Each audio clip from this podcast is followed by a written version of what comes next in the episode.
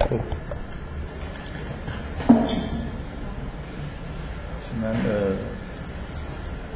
اول ایمیلی اصخایی کردم بذار یه بار دیگه هم از این تعطیلی جلسات مخصوصا اون جلسه برفی که برای اولین بار در طول تاریخ این اتفاق افتاد که یه ده امیدوارم خیلی کم اومدن اینجا نشستن و من دو ساعت تازه رسیدم به چهار پارک واقعا. یاد این افتادم که تو جلسه آخر حرف این بود که اینجا جای زندگی کردن هست یا نیست. من گفتم به عنوان مثال این که من امروز ساعت چهار و نیم را افتادم ده دقیقه دیر رسیدم سر کلاس. بعد دیدم این دفعه بعدش اینجوری شد که اصلا نرسیدم سر کلاس به دلیل اینکه یه ذره برف اومده مثلا نا به هنگام برف باری. خب این فولدر فیلم ها کجاست؟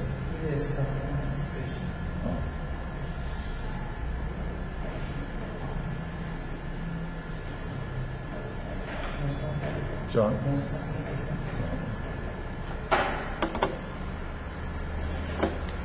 خب.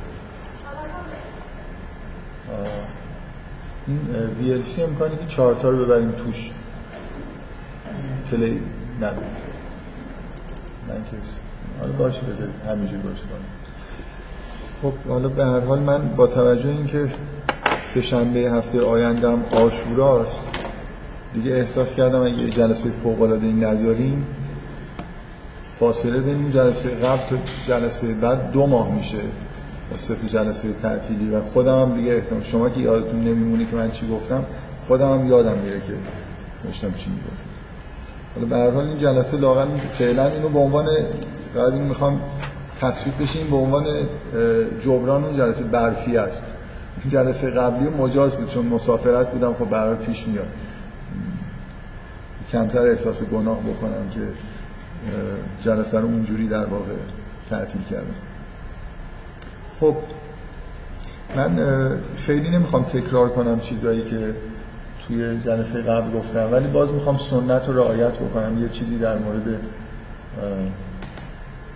خوبی های این کارهای آقای فرهادی بگم. من شخصا از این فیلم جدایی نادر از سیمین به دلایل به دلایل نامعلوم از این صحنه های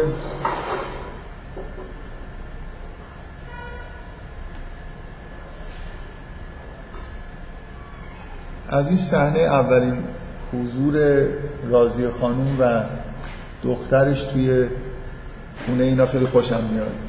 دلیل موجهی هم ندارم. هم همینطوری به نظرم خیلی خوب در اومده.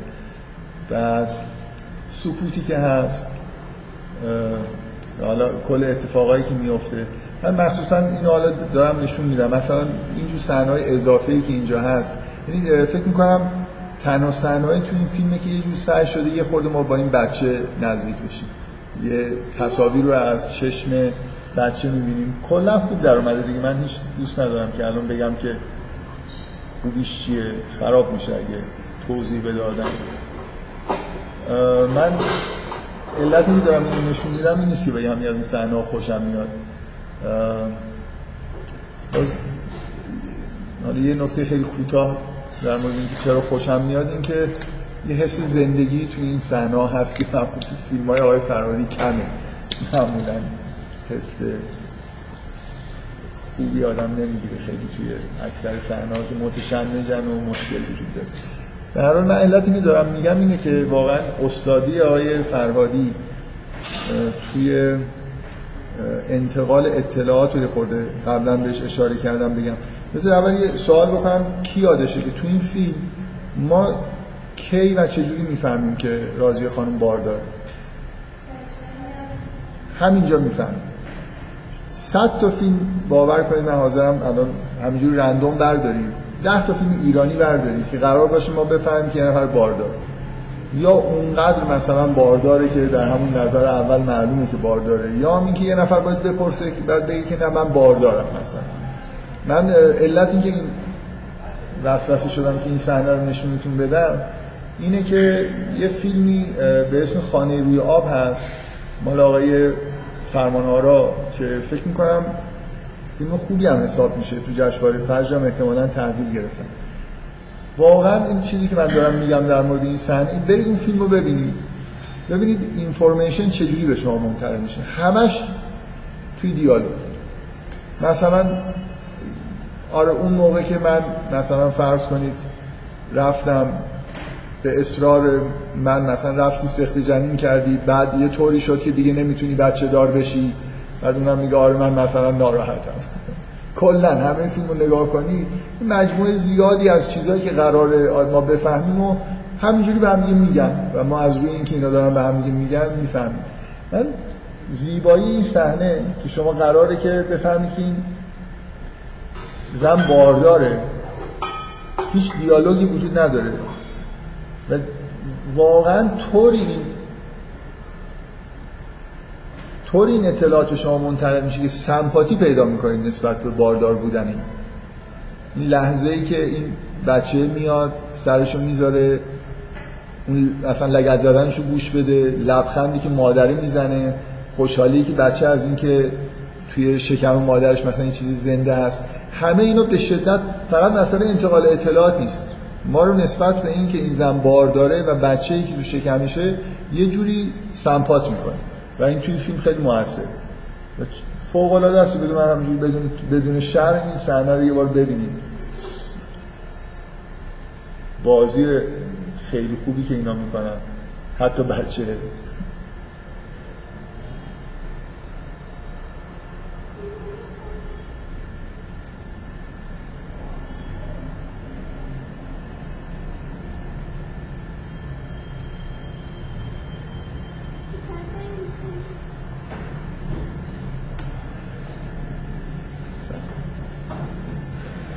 کافیه دیگه برای اینکه ببینید چجوری هم این صحنه قطع میشه.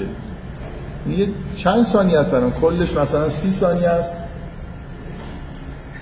اینجوری قطع میشه که پدر میاد از جلوی تصویر رد میشه و بدون اینکه هیچ تلاشی بکنیم که مثلا فرض کنید این ماجرا یه جوری کات بشه خود به خود با یه موضوع مهم و تمام این فیلم هم اینطوری یعنی واقعا پر از وقایعی که اتفاق میفتن تو در تو اطلاعاتی که به ما می‌رسه و همش هم یه جوری اطلاعات حساسیه. شما گاهی یه فیلم می‌بینید نیم ساعت میگذره. احساس می‌کنید که اگه نیم ساعت هم پا شده بودید رفته بودید بیرون میومدید همچین خیلی چیزی از دست نمی‌دادید. ولی اینجا تو هر یه دقیقهش دو سه تا اطلاعات مهم چیز رد و بدل میشه. من یه بار یادم یکی از این منتقدای مجله فیلم یه مقاله نوشته بود در مورد سینمای هند. یه حرف بامزه ای زده بود گفته بود که از ویژگی های سینمای هند اینه که شاید این من به مناسبت دیگه هم گفته باشم تو همین شاید حتی جلسات فرهادی حالا یادم نیست من خیلی یادم نمیمونه که چیا رو گفتم چیا رو نگفتم. خیلی چیزا رو یادداشت می‌کنم نمیگم. بعضی چیزا رو یادداشت نمی‌کنم میگم. اینی که خیلی ریمایندری هم ندارم که بتونم مراجعه کنم بهش که به حال این گفته بود تو سینمای هند هیچ وقتی اطلاعات مهم یه بار گفته نمیشه. همیشه چند بار گفته میشه. برای اینکه کارگردان رو این حساب می‌کنه که ممکنه تماشاگر دفعه اول رفته باشه مثلا بچه رو برده باشه دستشویی دفعه دوم رفته تخمه بخره. خلاصه اگه خیلی اطلاعات مهمه حتما باید سه چهار بار گفته بشه که مطمئن بشیم همه همه بودن و همه فهمیدن. شما اینجوری بخواید شما یه بار بلند شید برید تخمه بخرید کل فیلم فرهادی رو دیگه از دست دادید. برای اینکه حتما تو این دو دقیقه که شما نیستید یه مجموعه اطلاعاتی که مهمه و در آینده مثلا یه جوری برای فهم فیلم ممکنه حیاتی باشه رو از دست می‌دید. خب من دوست داشتم که این صحنه‌های جالب رو ببینید. مخصوصا تا همینجاش که پدر بلند میشه فقط این مادر و دختر تو این خونه که وارد میشن به نظر من خیلی جذابه و خوب از آب در اومده. حالا هم نظر کارگردانی صدا برداریش نمی‌دونم بازیایی که اینا دارن می‌کنن همش خوب. حتی میگم بچه هم خوب بازی می‌کنه واقعا. این صحنه فوق العاده طبیعی و خوب داره خب بریم سراغ من یه چند دقیقه مختصر فقط یادآوری بکنم که جلسه قبل طبق معمول رفتیم. سعی کردیم در مورد اینکه این جنبه های خداگاه هستن چیه؟ یعنی اگه بخوایم از قصد معلف مثلا صحبت بکنیم چی می‌تونیم در مورد فیلم بگیم؟ یه مقدار تکرار بکنم. من تاکیدم تو جلسه قبل این بود که اگه شروع و پایان فیلم رو در نظر بگیری به نظر میاد که شروع و پایان در خدمت اینه که یه پرسشی مطرح بشه. اونم همون سوالیه که در واقع سیمین می‌پرسه که آیا اینجا جای مناسبی برای بزرگ کردن بچه ها هست یا نه. سوال اینه که مهاجرت بکنیم نکنیم. مخصوصا با تاکید این که برای اون دختری که مثلا توی مراحل رشد و بلوغ خودشه آیا زندگی کردن اینجا مناسبه یا نه؟ این شروع و پایان یه جوری به رو فیلم این تاثیر رو می‌ذاره که ما فیلم یه مقدار از این زاویه نگاه کنیم. قطعا این شروع و پایان خداگاه تنظیم شده و یه همچین جهتی رو به فیلم میده. معنیش هم این نیست که تمام فیلم در خدمت همین باشه. شما می‌تونید به راحتی بگید که آقای فرهادی طبق معمول مسائل خاص خودش رو مثل حساسیت روی دروغ گفتن و نمی‌دونم قضاوت کردن در مورد دیگران و اینا هم توی فیلم هست و می‌تونید جوری دیگه هم به فیلم نگاه کنید. مثلا به اگه شروع و پایان رو مثلا بذارید کنار شاید مسئله اختلاف توی خانواده و جدای از مسائل اجتماعی خود پررنگتر بشه. برای چیزای دیگه هم میشه گفت. من خیلی چون حالا اصراری ندارم که جنبای خداگاه فیلم دیگه تا تهش مثلا بریم و صحبت بکنیم. فکر می‌کنم فیلم بغیر از جنبه های اجتماعی قطعا یه جنبه های قضاوت های اخلاقی هم در مورد مثلا فرض دروغ و اینام داره که خیلی جای بحث کردن نداره. یعنی با ترجمه که قبلا در مورد بقیه فیلم ها این چیزها رو دید من می‌خوام امروز شروع بکنم یه خورده در مورد اون بحثای آها این که مثلا در مورد اون مسائل اجتماعی من دفعه قبل به اندازه کافی کنم صحبت کردم دیگه. روی چه چیزایی تاکید میشه؟ بسته به اینکه دختر چه آسیبایی داره می‌بینه اینکه ما اینجا توی یه جامعه داریم زندگی می‌کنیم که مردم دروغگو بار میاره توی جامعه زندگی می‌کنیم که قانون وجود نداره اعمال نمیشه. وجود داره ولی اعمال نمیشه اجرا نمیشه. توی جامعه داریم زندگی می‌کنیم که اختلاف طبقاتی به حد خطرناکی رسیده. روی این به شدت داره تو این فیلم تاکید میشه. یا مثلا فرض کنید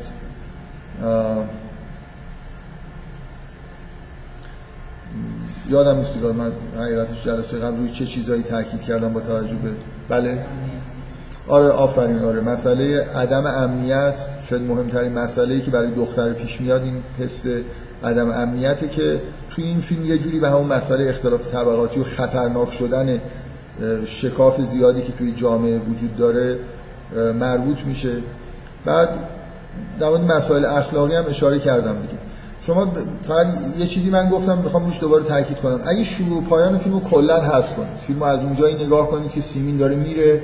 تا جایی که قبل از دادگاه دادگاه آخر فیلم فکر می‌کنم راضی خانم خیلی پررنگ میشه. برای خاطر اینکه اون عمل نهاییش که دروغ نمیگه خیلی در واقع پررنگتر میشه و حالت قهرمانانه پیدا می‌کنه. من دفعه پیش در مورد این بحث کردم که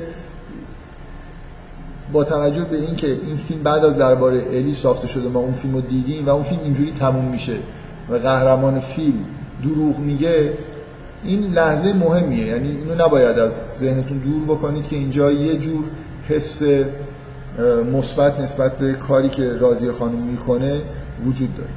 و اینم جزء چیزای خداگاه فیلمه. یعنی به هر حال این مسئله دروغ گفتن نگفتن اینکه از همه منافع خودش آدم بگذره ولی حاضر نشه که قسم دروغ بخوره این نکته مثبتیه. یعنی بار اخلاقی مثبتی نسبت به یکی از شخصیت ها داره که قطعا کارگردانم توش سهیم حالا من یکی دو جا همینجوری با دوست و آشنا صحبت می‌کردم می‌گفتن که این خیلی ارزشمند نیست برای خاطر اینکه یه جوری جنبه اخلاقی نداره. مثلا تلفن می‌زنه می‌پرسه.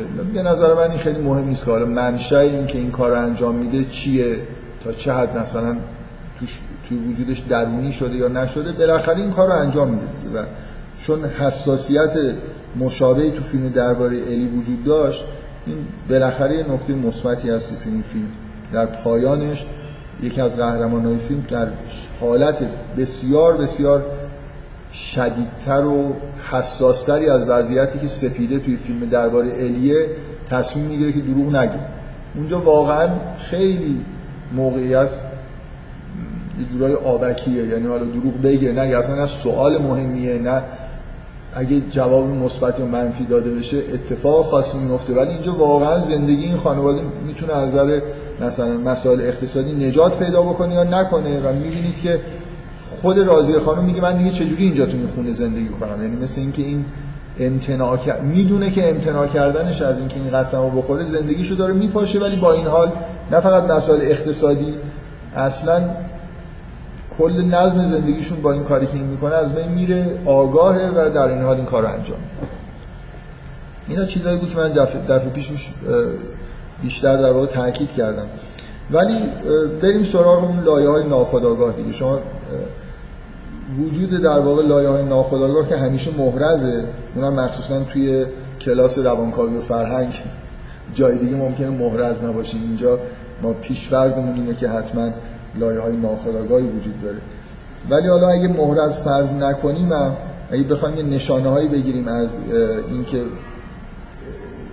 لایه های ناخودآگاه رو بخوایم پیدا بکنیم خب یه راه خوبش اینه که شما در واقع من قبلا هم از این بحثا کردم که چجوری به لایه های ناخودآگاه نزدیک میشین یکیش اینه که جاهایی که به نظر می‌رسه شما وقتی یه تم اصلی رو تشخیص می‌دید ولی ساز مخالفی توی فیلم زده میشه. یه چیزی خوب در نمیاد. اینا نشان دهنده به وجود یه تاثیرات ناخودآگاهه. وقتی فیلم یک دست نیست در یه جهت خاصی حرکت نمی‌کنه. به نظر می‌رسه که می‌خواد یه چیزی بگه ولی یه چیزی دیگه ای داره میگه. من الان یه جور دیگه ای که میشه لایه های ناخودآگاه رو پیدا کرد با توجه موقعیتی که الان موقعیت خوبی که الان داریم یعنی همه فیلم های آقای فرهادی رو در موردش بحث کردیم. اینی که شما همیشه می‌تونید توی کارهای هنرمند دنبال تمای تکراری بگردید. وجود تمای تکراری که حالت به صورت وسواسی هی وارد میشن نشون میده که یه فعالیت های خارج از مثلا احتمالا یه فعالیت های خارج از خداگاهی توی خلق اثر در واقع نقش داره. شما به راحتی می‌تونید تمای تکراری که توی فیلم های آقای فرهادی بوده رو اینجا پیدا بکنید. وجود دادگاه و بسیار پررنگ بودن مسئله قضاوت و دادگاه تو این فیلم. در تو همه فیلم های آقای فرهادی دادگاه هست. یعنی توی رقص در غبار هست توی شهر زیبا هست. شهر زیبا که اصلا مسئلهش مسئله قصاص مسئله حقوقی. توی مرکز فیلم قرار داره اونجا مسئله طلاق بالاخره میرن دادگاه. بعد توی فیلم درباره الی دادگاهی وجود نداره ولی شما می‌بینید که همه آدمایی که اونجا کنار دریا هستن وکیلن و یه جوری در مسند قضاوت میشینن. شاید تنها جایی که صحنه دادگاهی نداریم چهارشنبه سوریه که در واقع ما این که همیشه ما در مسند قضاوت که هستیم ولی توی چهارشنبه سوری برای تنها جاییه که ما اصلا صحنه دادگاهی به اون شکل نداریم. درباره الی به نظر من وکیل بودن اون آدما حقوق خوندنشون کاملا حس این که در مسند قضاوت هستن و توی خود فیلم داره. اینجا که دیگه اصلا همش دادگاه دیگه. یعنی شما دا هم دادگاه طلاق داری هم دادگاه قصاص داری. یعنی همون چیزی که توی فیلم اول بود به اون مناسبت رفته بودن دادگاه دارین هم فیلم دوم که شهر زیبا به دلیل کشتن یه نفر هر دو تا دلیل دادگاه رفتن فیلم های اول و دوم اینجا هست. باز مسئله دروغ گفتن و اینا هم که تم با توضیحاتی که من توی جلسات درباره الی دادم یه تم خیلی خداگاهی به نظر من نیست و وجودش اینجا باز در واقع یه لایه های ناخداگاهی رو نشون میده که حالا من خود در موردش صحبت می‌کنم. کتک خوردن زنا دماغ های خونالو و از همه مهمتر این تم دیگه بیش از اندازه تکرار شدن این که یه مستخدمی را میفته همه, همه فیلم های فرهادی اینجوری درامش شکل می‌گیره که یه مستخدمی باید بیاد توی خونه ای و یه بلایی سرش بیاد. حالا توی فیلم چهارشنبه سوری مستخدمی میاد. به قصد مثلا فرض کنید نظافت و جمع جور کردن خونه ای که نامرتبه و بلایی که سرش میاد اینی که با یه وضعیت وحشتناک اختلاف وحشتناک خانوادگی و خیانت و اینا مواجه میشه که براش خوشایند نیست. ولی چهارشنبه سوری این شکلی نیست که این آدم خیلی آسیب ببینه. پایانش طوری که آدم احساس می‌کنه چندان آسیب ندید. حالا یا اگه آسیب دیده بلافاصله اثرش تو زندگیش پیدا نشده. ممکنه بعدا فکر کنید که این اتفاق میفته توی درباره الی این دفعه کسی برای بچه داری به یه معنایی حالا در ظاهر حداقل اومده نقش مستخدم داره برای خاطر اینکه مربی مهد کودک حالا کلمه مستخدم به کار بردن برای مربی مهد کودک جالب نیست. ولی به هر حال توی یه لول پایینتری از بقیه انگار قرار داره. و این دفعه که اصلا منجر به مرگش میشه یعنی آسیبی که می‌بینه مردنشه. این دفعه هم یه کسی یه مستخدمی برای اینکه پدر قهرمان اصلی رو در واقع نگه داره میاد و بلایی که سرش میاد اینه که سخت میشه بچهش.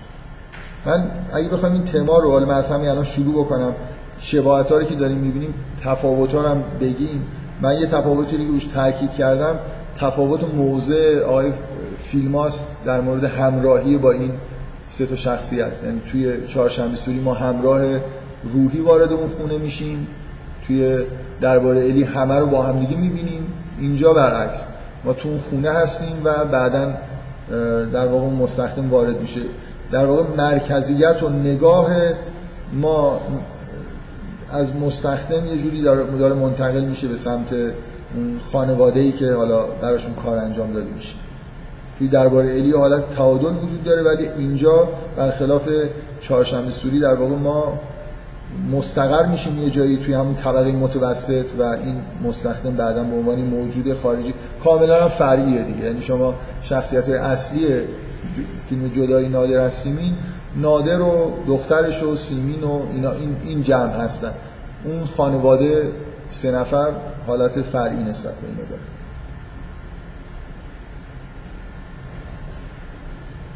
بعد تفاوت هایی که شما اینجا می‌بینید اینه که تو چهارشنبه سوری یه جوری یه نامزدی وجود داره و قراره که این مستخدم به زودی ازدواج کنه.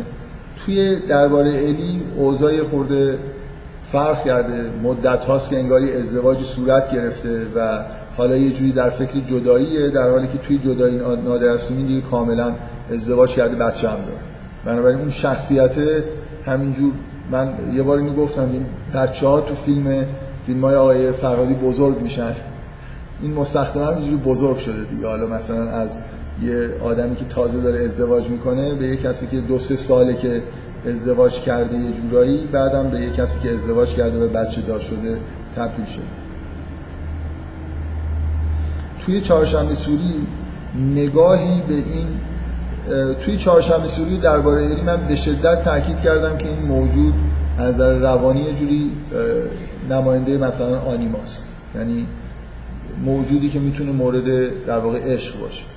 توی درباره الی هیچ حس تصاحبی نسبت به درباره الی وجود درباره روحی وجود نداره. و به همین دلیل هم که سالم میمونه. توی درباره الی حس تصاحب وجود داره. یعنی قراره که یه کسی از این آدمایی که اونجا هست باش مثلا عاشقش بشه به قول اون بچه و باش ازدواج بکنه در حالی که حالا این یه نیمه پنهانی داره که ما نمی‌بینیم. و همین یه جوری از لحاظ مثلا معادلات ناخداگاه باعث مرگشه. توی جدایی نادر از سیمین هم کاملا این شکلیه که دیگه این موجود اصلا ازدواج کرده دارم تفاوت‌ها رو میگم. ازدواج کرده بچه داره و حس عاشقانه اصلا نسبت بهش وجود نداره. شما نمی‌تونید بگید که راضی خانم آنیماست. اصلا این فرمی آدم نگاه نمی‌کنه بهش. به دلیل اینکه شوهر داره بچه داره باردار اصلا. شما یه مردی مثلا همجوری نگاه کردن به یه زن باردار خب طبیعیه که اون حس آنیمایی رو حس عشق به طور متداول رو ایجاد نمی‌کنه.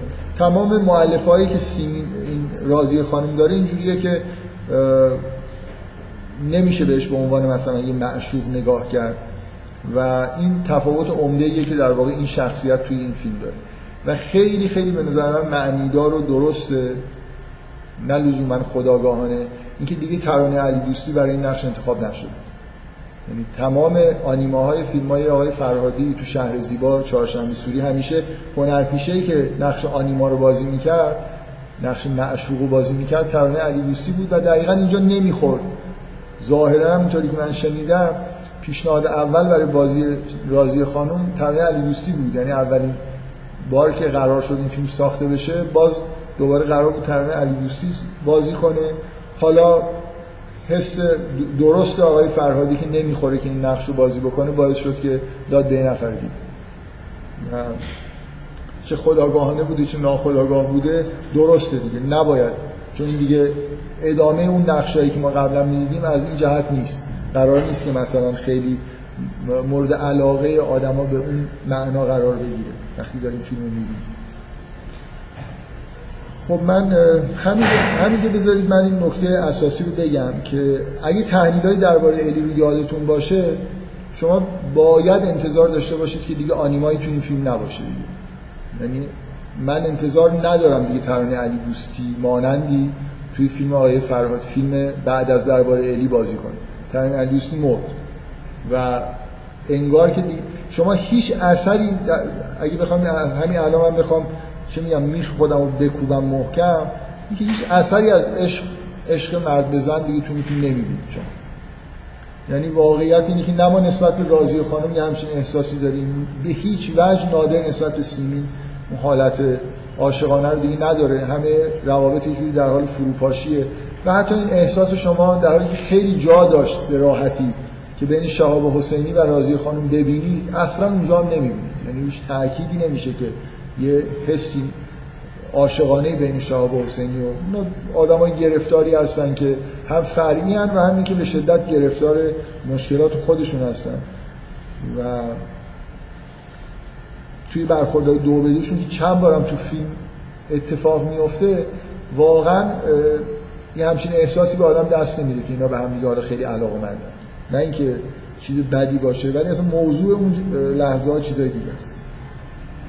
بنابراین خیلی خیلی نکته درستیه که اینجا ما در واقع انگار همون تم تکراری داریم می‌بینیم ولی دیگه اون مستخدمی که میاد حالت آنیما و معشوق نداره. یه هویت جدیدیه و به همین دلیل هم هنر پیشش عوض شد یه باز روند دیگه ای رو اگه بخواید بهش نگاه بکنید این نامزدا هستن یا شوهرها. اولا دارن پررنگ میشن. نامزد چهارشنبه سوری موجود خیلی خیلی فرعیه. فقط اول و آخر فیلم با موتورش میاره و می‌بره شخصیت مرکزی فیلمو. توی درباره الی نامزده لااقل توی دقایق آخر فیلم خیلی پررنگه. ولی اینجا توی این فیلم از نیمه تو نیمه دوم فیلم به شدت این دوم نامزده شخصیت مهمیه توی فیلم. هنرپیشه مهمی هم نقشش رو بازی کرده. خودش وزن میده به یه نقش. و روند دیگه ای که شما می‌بینید اینه که نامزده از یه حالت اهلی به حالت وحشی دارد تبدیل میشن. یعنی شما نسبت به نامزده روحی هیچ احساس خطری نمی‌کنید در حالی که علیرضا یه جورایی خطرناکه حداقل در حد مشت زدن ازش میترسی. و شهاب حسینی کاملا موجود خطرناکی. اصلا همه نیمه دوم فیلم رو یه جورایی متشنج می‌کنه به دلیل اینکه شخصیت متعادلی نیست توی نه تو حرف زدنش نه توی رفتاراش و به شدت تهدید تهدید کننده است. اینا من این ستا رو من دارم فیلم رو با هم مقایسه می‌کنم برای اینکه ببینید که درامی که اینجا شکل می‌گیره ریشش تو همون درامای سابق هست. یعنی خیلی از موقعیت ها موقعیت های تکراری هستن.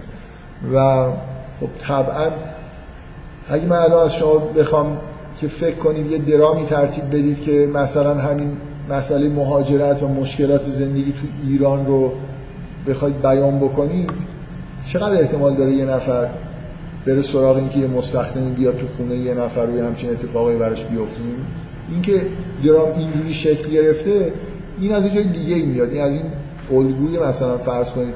اتفاقا همین همین چیزو ضعیف می‌کنه دیگه. یعنی شما درامو طوری دارید ترتیب می‌دید که اینقدر بار این روابط فردی توش قوی میشه که اون بار اجتماعی که انگار قرار فیلم داشته باشه تضعیف میشه. یعنی شما مثلا باز مثل من حرفی که در مورد درباره الی زدم هم صادقه. مثلا اگه قراره در مورد دروغ گفتن یا نگفتن صحبت بکنید تو شرایطی که یه نفر مرده و همه متشنجن و یه جوری دارن دروغای بیخودی مثلا میگن درامو ضعیف می‌کنه. شما توی شرایط متعادلتری اگه آدما رو بذارید و دروغ بگن یه جورایی دروغ گفتنشون معنی دارتر میشه بار اخلاقی بیشتری پیدا می‌کنه. شما توی این فیلم به شدت مسئله اختلافات بین نادر و سیمین و احساساتی که نسبت به راضی خانم اینا وجود داره اونقدر غلیظ میشه که شما یه مقدار نسبت به بار اجتماعی فیلم اصلا فارغ میشید. شما از اکثر آدمایی که فیلم دیدن بپرسید احساسات خیلی شدید نسبت به پدر نادر احساس خیلی شدید نسبت به راضی خانوم سمیه اینا بار عاطفی خیلی خیلی غلیظی این فیلم داره که برای یه فیلمی که قراره حرف اجتماعی بزنه یه ذره زیادی غلیظه. یه فیلمی که حرف اجتماعی می‌زنه یه جوری باید به شما اجازه اینو بده که یه خورده متفکرانه تر نگاه کنید وقتی خیلی یعنی این فیلم اصلا ویژگیش اینه که تو هر یکی دو دقیقهش انفجار عاطفی صورت می‌گیره که جنبه خیلی اجتماعی هم نداره. مسئله درام بین همین شخصیت است حالا من اینو شاید خود جلوتر باز برگشتم توضیح دادم خب بیایید حالا من فقط الان یه مقدمه گفتم که یه جوری قانع بشید که ما موارد خوب در واقع حضور ناخداگاه رو اینجا هم داریم و بیایم شروع کنیم به بررسی کردن من با توجه به تحلیلایی که در مورد درباره الی کردم می‌خوام مبنا رو همون بذارم. فرض کنم که اونو همه پذیرفتید که درباره الی نمایشیه که توش در واقع مرگ آنیما اتفاق میفته و مرگ آنیما یعنی چی؟ شما توی فیلم های آقای فرهادی یه ماجرایی دارید از همون ابتدا انگار توی فیلم ها داره روایت میشه. ماجرای عشق از دست رفته که توی دوتا فیلم اول این عشق از دست رفته تم در واقع اصلی فیلم هاست. حالا خداگاه یا ناخداگاهش مهم نیست. توی اولیش کاملا خداگاه توی دومیش خود جنبه ناخداگاه پیدا می‌کنه. شما توی چهارشنبه سوری مسئله اون آشفتگی و عذابیه که سایه عشق از دست رفته یا یه عشق ممکن روی یه زندگی خانوادگی داره میندازه. و انگار توی درباره الی یک لحظه تلاش برای تصاحب مجدد اون عشق از دست رفته است که منجر به مرگ اون موجودی میشه که قرار نقش آنیما رو بازی بکنه. و همه اینا ما رو به اینجا میرسونه که خب انگار که باید انتظار داشته باشیم. دیگه این تم عاشقانه نیاد توی فیلم های آقای فرهادی من چون فکر می‌کنم به اندازه کافی جلسات قبلی حرف زدم در همین حد اکتفا می‌کنم که خیلی توضیح ندم دیگه بحث تکراری بشه. بالاخره وقتی شما درباره الی رو می‌بینید مثل اینکه این موضوع دیگه تموم شد یه جوری توی ذهن آقای فرهادی. حالا اگه یه ماجرایی تو دوره نوجوانی بوده یه احساس شدیدی که هیچ لازم نیست اصلا ماجرایی وجود داشته باشه. احساسی که یه مرد نسبت به یه زندگی عاشقانه ایدئال ممکنه داشته باشه که طبعا توی زندگی خانوادگیش با احتمال خیلی زیادی تحقق پیدا نکرده و بنابراین یه جوری مثلا میل به یه جور ارتباطی ارتباط های جدید عشق جدید توی ذهنش باشه. این یه جوری انگار توی درباره الی داره اینجوری بیان میشه که این حس انگار از بین رفته. حالا به هر دلیلی که دلیلی که هست مثل ممکنه مکانیسم دفاعی باشه یا ممکنه یه اتفاق واقعی توی درون یه آدم باشه. بنابراین نب...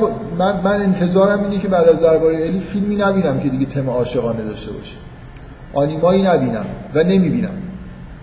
شما مشخصه این فیلم نسبت به چهار تا فیلم قبل اینه که هیچ شخصیت آنیمایی توش وجود نداره. مثلا بذارید من خیلی روشنتر بگم. واقعا نه به دلیل حرفایی که تو این جلسات زدم. الان اگه یه نفر از من بپرسه که توی ادبیات و سینما یه شخصیت مردی معرفی بکن که آنیماش مرده نادر. هر چی اصلا این آدم تیپیکالی مردی که دچار این آرزه شده هر کاری که می‌کنه و هر رفتاری که نشون میده به نظر من نشان دهنده همین ویژگی دیگه. کسی که مردی که دیگه اون حس عاشقانه رو نسبت به زن نداره. نه عاشق زن خودشه نه به زن دیگه علاقه منده نه اون عواطف جانبیشو مثلا داره. شما چیزی که توی شخصیت نادر می‌بینی یه حس نزدیک به تنفر حتی نسبت به همسرش. یه حالت لج کردن که حتی حاضر نیست که مثلا یه جوری کوچکترین حرکتی بکنه برای که این زن برگرده در حالی که به شدت گرفتار و اینا. یه حسی از غرور و لجبازی رو شما به شدت توی شخصیت نادر می‌بینید. بفرم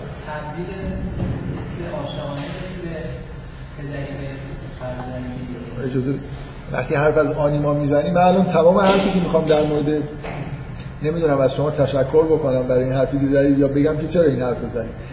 همه حرف من در مورد این فیلم اینه که این فیلم تصعید آنیماست دیگه. یعنی شما یه چه اتفاقی میفته وقتی که یه مرد دیگه عاشق هیچ زنی نیست؟ خب این احساساتش رو چیکار کنه؟ می‌بره روی بچه هاش می‌بره روی مثلا فرض کنید فقرا می‌بره روی نمی‌دونم هر چیز دیگه آنیمایی که ممکن موسیقی هنر چه می‌دونم. هزار تا چیز هست که تسعید شده احساسات عاشقانه است. شما دقیقا اصلا این فیلم یعنی همین. یعنی انتظاری هم که دارید اگه یه مردی که آنیماشو از دست میده یعنی دیگه دنبال احساس عاشقانه توی زن نمیگرده توی همسر یا معشوق نمیگرده. اتفاقی که براش میفته اینه که حالا اولا احساسات عاشقانه کلا احساساتش تضعیف میشن بعدم اینکه پراکنده میشن دیگه. یه خوردش میره سمت پدر مادرش یه خورده میاد سمت بچه هاش یه خورده میره سمت مردم. و حالا انواع اقسام ممکنه تو فعالیت های هنری اینا رو مثلا یه جوری سعی بکنه پیدا کنه و زنده نگه داره. اولا اختلال ایجاد میشه. برای اینکه آنیمای واقعی برای یه مرد یه زنیه که معشوقش باشه و نمیشه راحت مثلا فرض کنیم یه مرد همون جوری که می‌تونه رابطه عاشقانه فوق العاده با زن داشته باشه با دخترش رابطه به همون شدت داشته باشه. حالا هر چقدر می‌خواد دخترش رو دوست داشته باشه یه جورایی سایه ای از در واقع رابطه عاشقانه رو شما توی رابطه پدر با دختر می‌تونید ببینید. دقیقا این فیلم حالا اینجوری که ایشون جلو انداخت این حرفو این فیلم همینه. اصلا موضوع جدایی نادر از توی سطح ناخودآگاه در واقع تسعید آنیماس دیگه. شما یه نفر یه مردی که توی میان سالی دیگه دنبال عشق نمیگرده و یه جوری اون روند ایدئال معشوق ایدئال رو پیدا کرده اینه تو وجودش. به هر دلیلی متوقف میشه اتفاقی که براش میفته اینه که آنیماش منتشر میشه تسعید میشه توی یه لایه های دیگه. شما به شدت من یه خود جلوتر می‌خواستم همینو بگم. شما چیزی که تو این فیلم می‌بینید یه عالم اصلا موضوعای جدیدی که تا حالا تو فیلم فیلم های فرهادی نبوده. رابطه پدر دختر داریم رابطه پسر با پدر داریم. کلی شما شخصیت و یا مثلا پر شما شهر زیبا پر از فقر بود.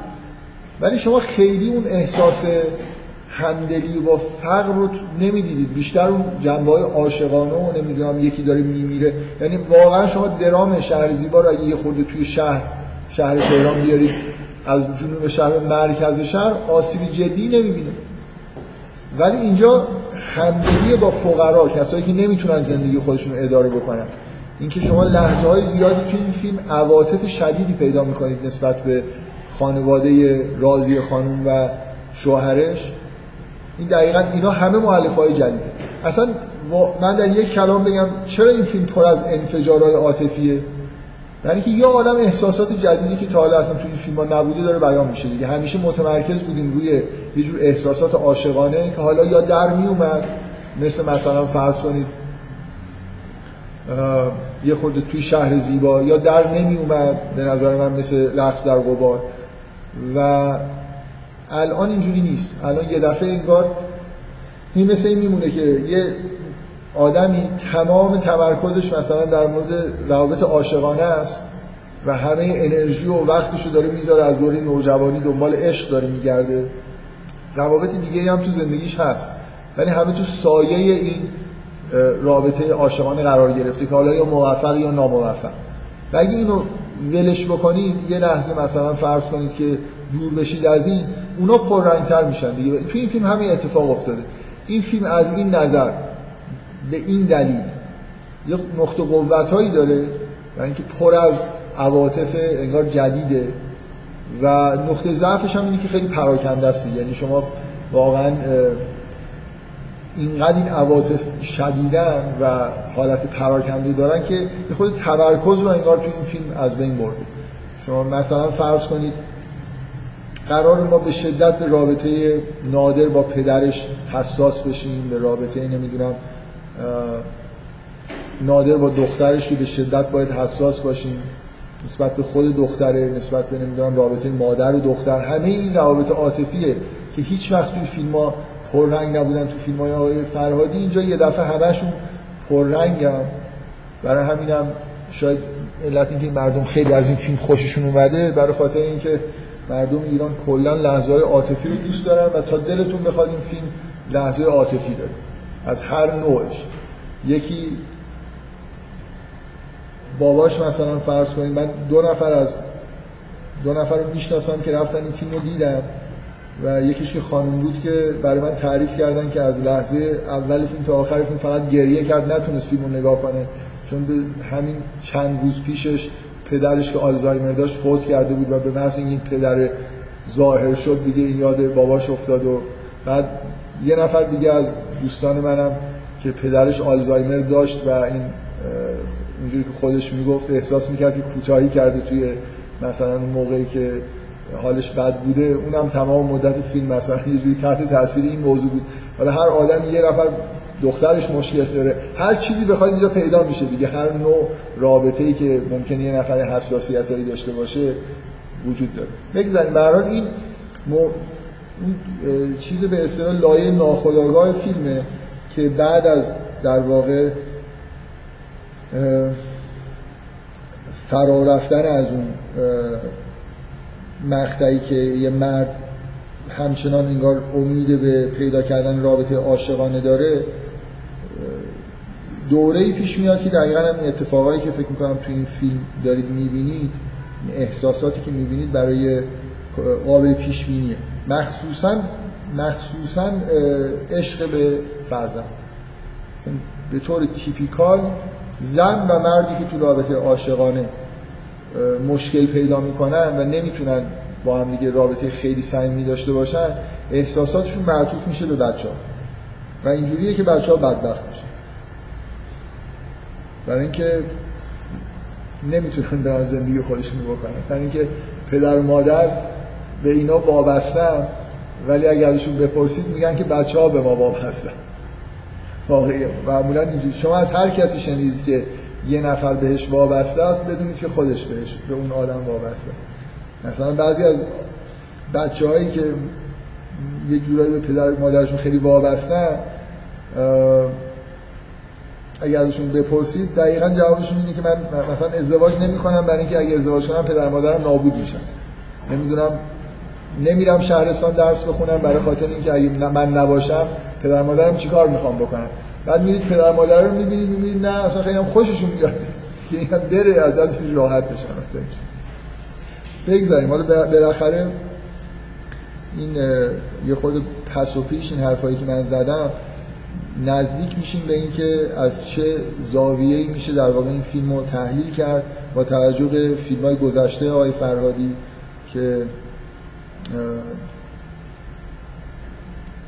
در واقع به اینجا منجر شده بود که اون مرگ آنیما اتفاق افتاده و توی این فیلم اگه توی یه کلمه بخوایم توی عبارت خلاصه بکنیم این انواع و اقسام تسعید آنیما و یه جوری ادامه حیات دادن آنیما احساسات آنیمایی توی چیزهای مختلف در واقع توی روابط عاطفی مختلف می‌تونید ببینید که مهمترینش رابطه با دختره توی این فیلم برای نادر و همینطور حس خیلی شدید همدلانه نسبت به فقرا که اینا از انواع چیزن احساسات آنیمایی توی مرد هستن. برای خاطر اینکه اون حس protection رو که توی مرد توی رابطه عاشقانه مهمه حداقل تو خودشون داره. یعنی یه بخشی از در واقع احساسات آنیمایی توشون هست. من داشتم در مورد نادر صحبت می‌کردم که مجسمه مردیه که آنیمای خودش رو از دست داده.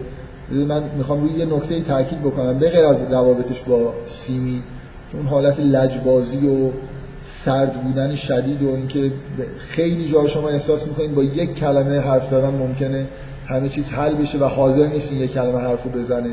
انگار که گاهگداری اصلا واقعا من نمی‌تونم الان خیلی راحت این حرف رو با دقت بزنم. ولی فکر می‌کنم شخصا تمام فیلم های آقای فرهادی رو که دیدم برای من شخصیتی مثل نادر وجود نداره که اینقدر نسبت بهش احساس چیز داشته باشم. یعنی برای من حالت وازدگی پیش بیاره. یعنی خوشم نیاد از شخصیت. سپیده خورده اینجوریه توی درباره الی. برای من این چیزی که کاملا شخصی دارم میگم. ممکنه یه نفر از شخصیت سپیده یا نادر خیلی هم خوشش بیاد. ولی نادر یه جوری برای من چیز دیگه حس غیر قابل تحملی داره تمام رفتاراش. برای اینکه مثلا یه جایی دیالوگایی داره. مخصوصا آخرین باری که اون زنش میاد که بعدا ما میشنیم که وسایلش هم حتی آورده یه جایی فکر کنم اونجاست یا دیالوگ قبلیه که میگه که فکر کن که مهر منه. میگه تو اجازه بده مهر تو رو از زیر سنگم باشه قرض می‌کنم بهت میدم.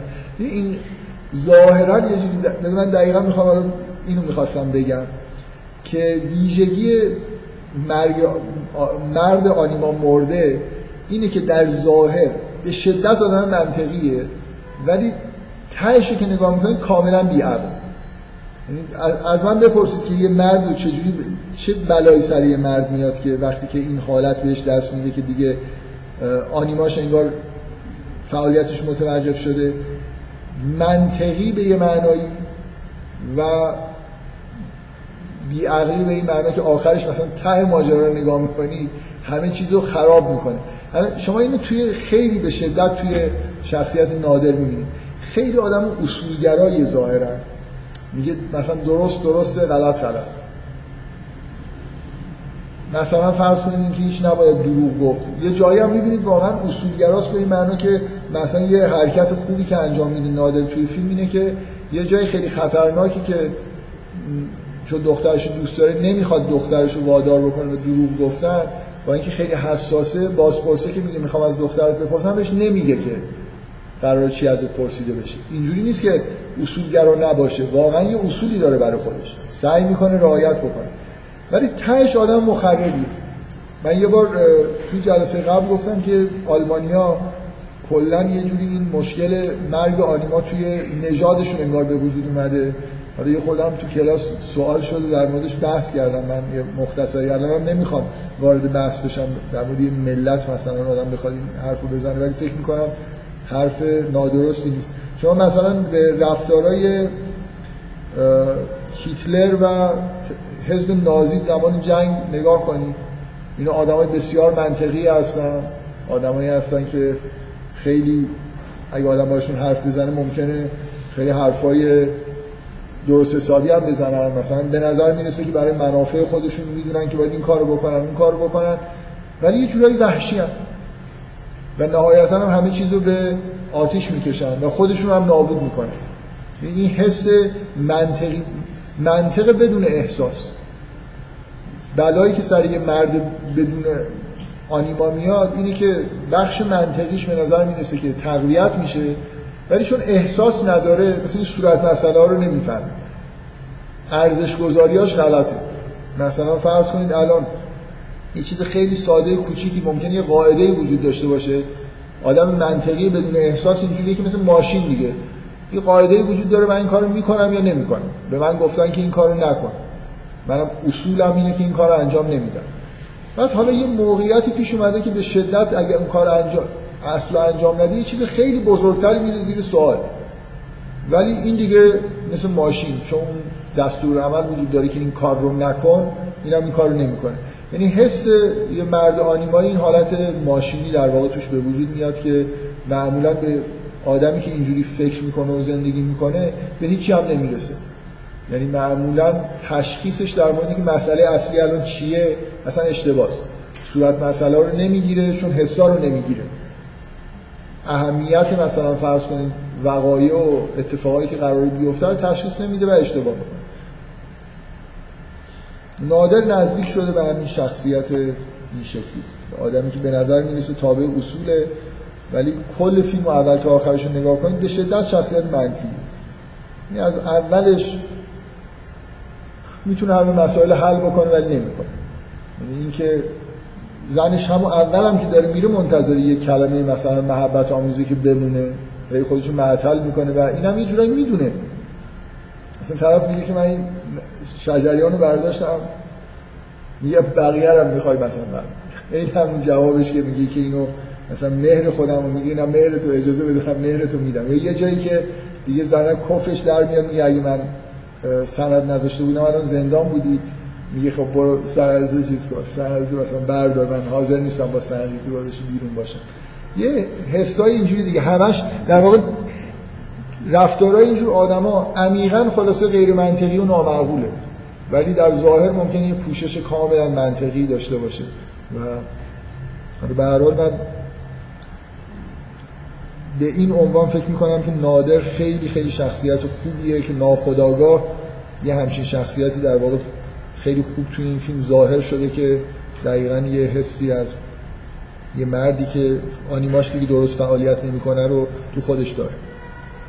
که واضح هم هست که نادر شخصیت مرکزی این فیلم دیگه نسبت به سیمین و بقیه وزنه بزرگتری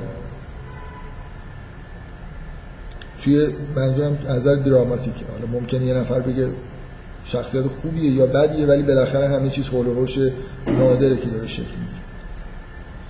چون دقیقا اون اتفاقی که حالا باز برای همچین آدمی میفته ببین این حالتهای لجبازی کردن و خشم و خشونت.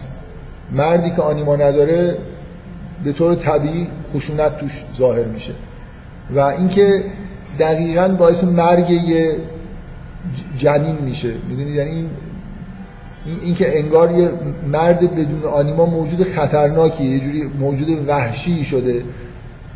من اصلا فکر نمی کنم که همچین چیزی قرار بوده تو شخصیت نادر گذاشته بشه. ولی بالاخره اینا همه معلفه که برای مردی که از نظر عاطفی به این شرایط رسیده وجود داره. یعنی اینکه به راحتی نسبت به یه زن مثلا مرتکب خشونت میشه طوری که آسیب جدی می‌رسه و اگه آنیما همونجوری که می‌دونید اصلا ریشه لغتش هم از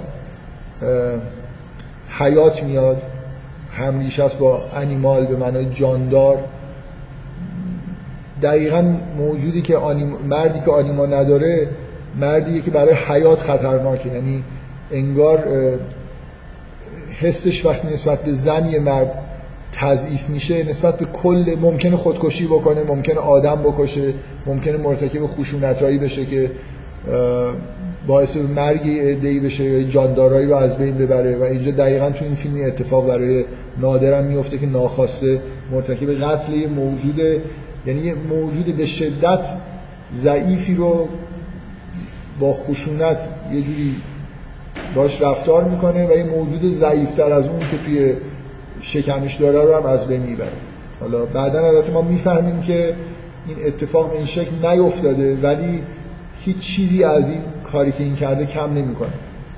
می‌دونید منظورم چیه؟ یعنی این رفتار خودش رو انجام داده. حالا شانس آورده که دیروز مثلا فرض کنید این ماشینی هم زده و ممکنه اونجا این بچه سخت شده باشه. ولی خشونت خودش نسبت به این زن اعمال کرده. طوری که همه ما حسمون اینه که می‌تونسته این کار باعث سخت بشه. چون می‌بینیم که افتاده می‌بینیم که در واقع احتمال وجود داره به معنی واقعی کلمه که خب بذارید من یه خورده برم سراغ شخصیت های فرعی. فکر می‌کنم تا اینجا یه خط خیلی روشنی اون انتظاری که ما داریم که بعد از درباره الی چی ببینیم به شدت توی شخصیت نادر و این درامی که اینجا اتفاق میفته تحقق پیدا کرده یعنی می‌شد پیش بینی کرد که یه فیلم با یه همچین شخصیتی با یه همچین وقایعی رو ببینیم و تا اینجاش خوبه. بنابراین من خیلی نمی‌خوام در مورد این موضوع شخصیت نادر بیشتر بحث بکنم. می‌خوام یه خورده در مورد این تصدید آنیما صحبت بکنم که قسمت اصلیش مربوط به رابطهش با دخترشه. و یه چیز خیلی خیلی مهمم تو این فیلم هست اونم مسئله حضور. برای اولین بار یه رابطه پسر و پدر داریم می‌بینیم که یه جور نظر عاطفی یه سمپاتی هایی وجود داره. من به تاریخچه روابط پسر و پدر تو این فیلم ها اگه بخوایم اشاره بکنیم یه رابطه پسر پدر همراه با قهر توی رقص در غبار وجود داره. در واقع قطع رابطه با پدر وجود داره. که بعدا یه جوری رابطه ای که بین اون نظر و یه کمک بکنیم. این پیرمرد بیابان زده اسمش چی اونجا؟ اسم نداره اصلا. این بهش میگه هیدر دقیقا اسم باباش روش می‌ذاره یه حسی از رابطه پسر و پدری توی فیلم رخت در غبار به وجود میاد که مخصوصا اون جایی که این حاضر میشه که همه چیزشو بده برای اینکه این انگشت قطع نشه و, و اشتباها اون رسپشن بیمارستان بهش میگه که فکر می‌کنه که این پدرشه. میگه پسرت میگه نه این پسر من نیست اصلا کاری من.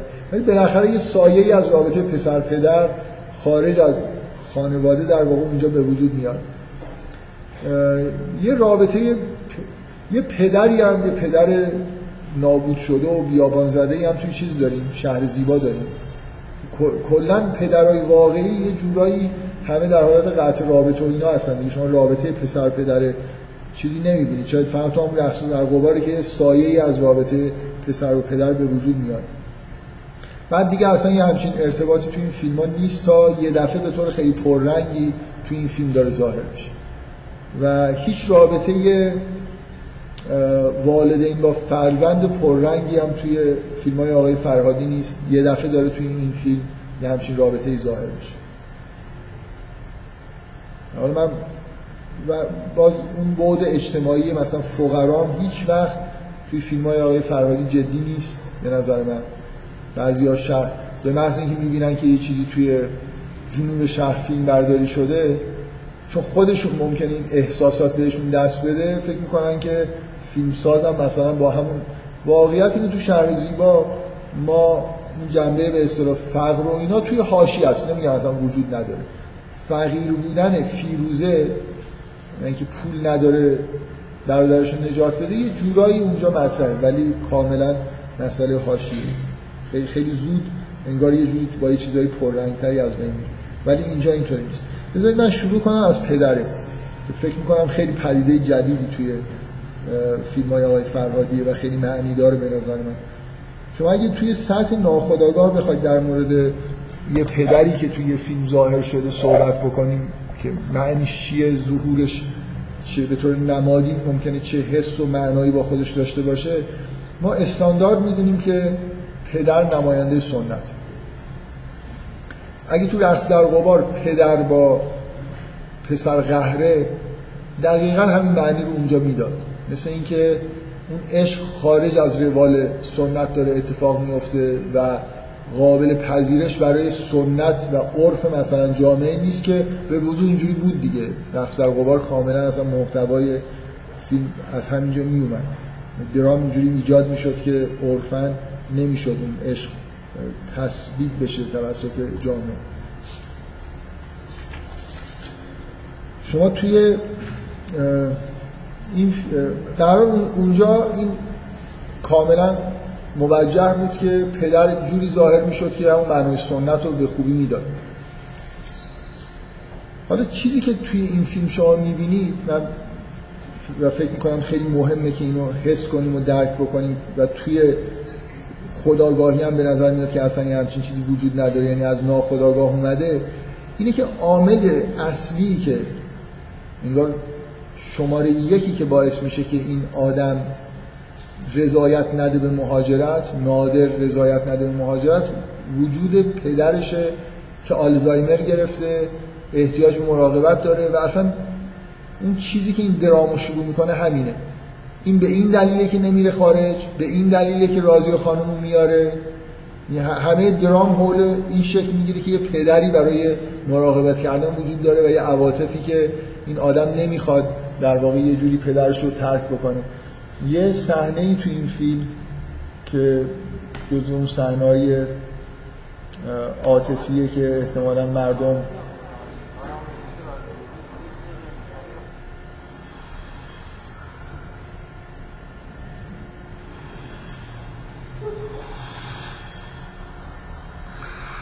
این الان شماره یکه.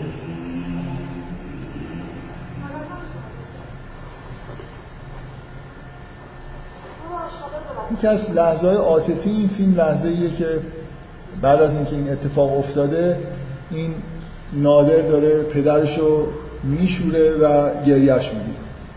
تنها لحظه ای که نادر یه احساسی خلاصه از خودش بروز میده فقط نسبت به پدر. فکر می‌کنم همه اینا چیدن دیگه. لحظه های عاطفی که خوب در اومدن و نقطه قوت این فیلم در واقع هست. خیلی هم همونجوری که می‌بینید به آقای پیمان معادی آقای فرهادی فشار نیاورده برای بازی کردن. این صحنه رو یه جوری ترتیب داده که منم می‌تونم بازی بکنم. صدای فوق العاده مؤثر دوشی که بازه روی گریه کردن این و اینکه خب چهره هم پنهانه بازی خود راحت صحنه که خیلی خوب در این احساس نسبت به پدر. یه جورایی همه درام داره هول هوش این شکل می‌گیره و خیلی مهمه تو این فیلم. اگه بخواید حالا یه جوری شما اینو تعبیر بکنید مثل اینکه انگار یه رو... اگه رویای یه نفر ببینه که قرار یه مهاجرتی اتفاق بیفته. یه نفر چون یه پدری داره که آلزایمر گرفته حاضر نیست بره مهاجرت. معنیش چی میشه؟ به طور نمادین. اینکه دلبستگی های هنوز نسبت به سنت و اون به اصطلاح عرف اجتماعی که هنرمند توش بار اومده وجود داره که مانع از اینه که دل بکنه و مثلا بره کلا اینجا رو ترک بکنه. مهاجرت نکردن من حرف اساسی که می‌خوام بزنم اینه که اگه این پدر مادر بود یه جور شما یه, یه حسی می‌گرفتید. من نسبت به اگه یه نفر چون مادرش دوست داره نمیره یه جایی به طور نمادین حسش اینه که یه جوری انگار مثلا دلبستگی به آب و خاک و اون چیزایی که میگن مام میهن و یه جنبه از سرزمین وجود داره که مادران است. احساسیه. یه جنبه هایی وجود داره که یه مقدار حالت چجوری بگم مربوط به عقاید مثلا میشه. من من ممکنه نمیرم خارج از ایران در اینکه آدم مذهبی هستم و دوست دارم اینجا راحتتر می‌تونم زندگی کنم. اصلا هم ممکنه کشور خودم دوست نداشته باشم. نه آب و هواش دوست دارم نه کوچه پس کوچه های مثلا تهران. این حسای نوستالژیکی که مثلا طرف اصلا نمی‌تونه دل بکنه که این باغ و مثلا نبینه یک سال تو اون کوچه قدم نزنه اینا اگه بخواد نمادین بشه باید یه مادری باشه که ما نمی‌تونیم ترکش بکنیم. ولی اگه از نوع اعتقادی باشه من فرهنگ غرب رو دوست ندارم. فرهنگ خودم رو دوست دارم. سنت های جامعه خودم رو دوست دارم. اگه این شکل رو پیدا بکنه خب به طور نمادین خیلی خوبه که نگهداری از یه پدریه. یعنی وجود یه پدریه که باعث میشه من نرم. و نکته خیلی مهم به نظر من تو این فیلم اینه که این عامل نگهدارنده که به نظر می‌رسه یه دلبستگی شخصی تو زندگی نادره شما کلا تصور من اینه که این پیرمرد رو نگاه کنید با این وضعش. اوضاع اون سنت و فرهنگ توی وجود هنرمند در هم به این شکل در اومده. یعنی من مثلا فرض کنید در یه سنت و یه فرهنگ پیر شده ای که نه فقط هیچی اکثر عمل طبیعی دقیقا تو این فیلم اتفاقی که اون دو کلمه حرفی هم که می‌زد دیگه نمی‌زد. ببین ما در درونمون سنت و فرهنگی که باش بزرگ شدیم حرف می‌زنه با ما. یعنی من یه جایی توی موقعیتی قرار می‌گیرم فرهنگم بهم میگه که این کارو بکن. سنتی که توش بزرگ شدم به من میگه این کارو نکن. این در درون آی فرهادی اگه این نمادین شده چیزی درونی باشه که هم نماینده مثلا سنت و فرهنگیه که هنرمند توش بزرگ شده در درون آقای فرهادی سنت به این به این مقدار دیگه به ته چیزش رسیده. نه حرف می‌زنه نه چیزی می‌فهمه. فقط یه موجود انگار قابل ترحمیه. فکر کنم خیلی احتمال زیاد خیلی نزدیک به نوع دلبستگی های فرهادی به مثلا سنت و عقاید و فرهنگیه که توش بزرگ شده. هنوز دوست داره ولی دیگه این فرهنگ فعال نیست. شما توی فیلم های فرهادی به وضوح کمرنگ شدن یه جور در واقع گرایش مذهبی رو می‌بینید.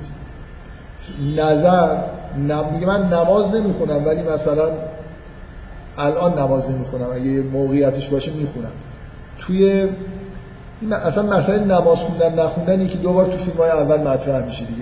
مثل کسی که می‌خواد نماز بخونه ولی حالا مثلا نمی‌خونه. خلاصه یه جور درگیر با اینه که بخونی یا نخونی نظر که همش با خدا اصلا حرف می‌زنه. یه جور رابطه های این شکلی داره.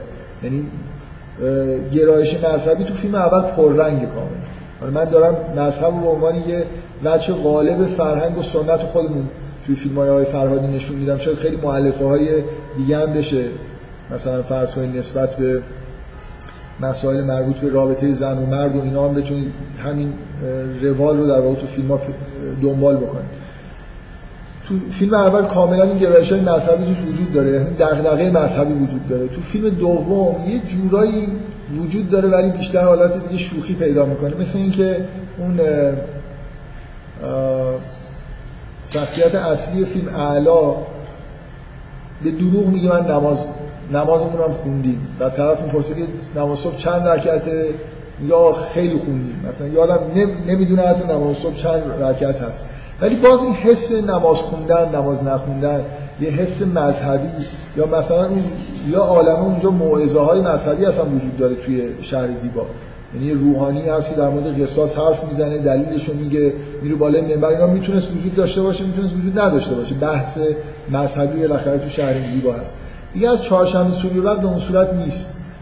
و من احساسم اینه که کلا این توی دایره زنگی که من بعدم نمیومد اصلا در مورد دایره زنگی هم جلساتی بذاریم ولی بالاخره حالا خیلی چون فیلمنامش منتشر نشده اوریجینال خیلی راحت نمیشه قضاوت کرد که چقدرش در واقع کار خدای فرهادی. فکر می‌کنم خیلی زیاد. ولی بالاخره توی این فیلم من فکر می‌کنم اون حس درونی که نسبت به سنت وجود داره.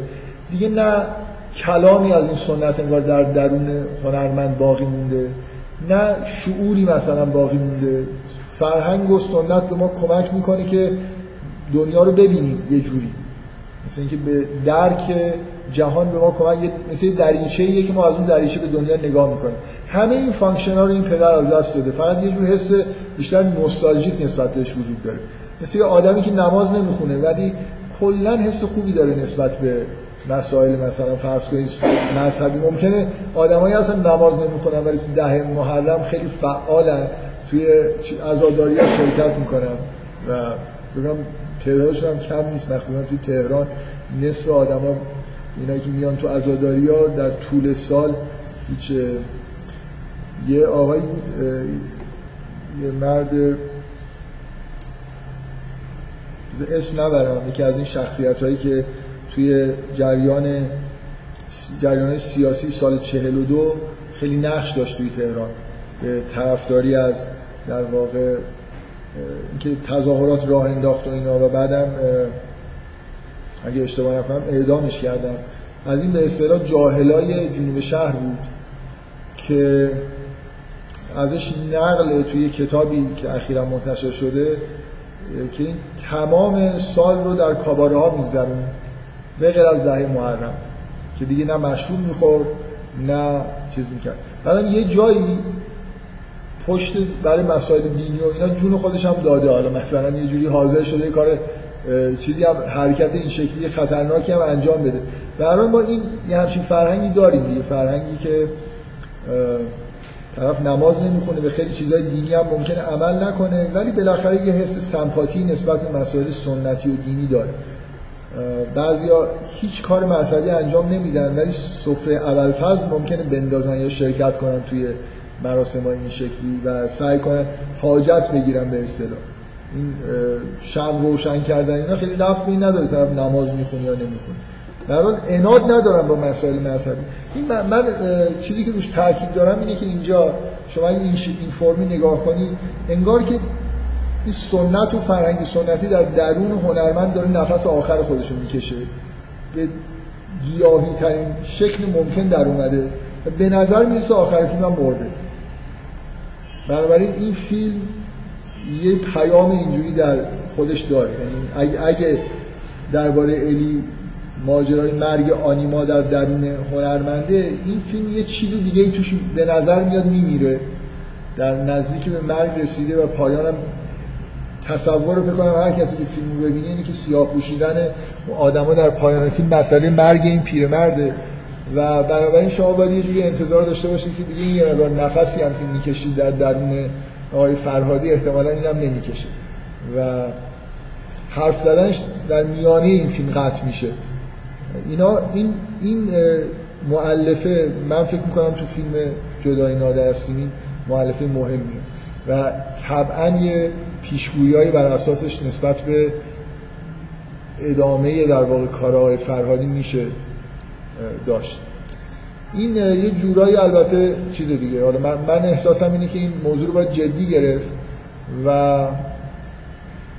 از یه طرف یه نفر می‌تونه به اصطلاح ساز مخالف بزنه بگه که شخصیت راضی خانوم یه جوری مذهبی ترین شخصیت فیلم های آقای فرهادی که یه جور مثبتی مطرح شد. حالا من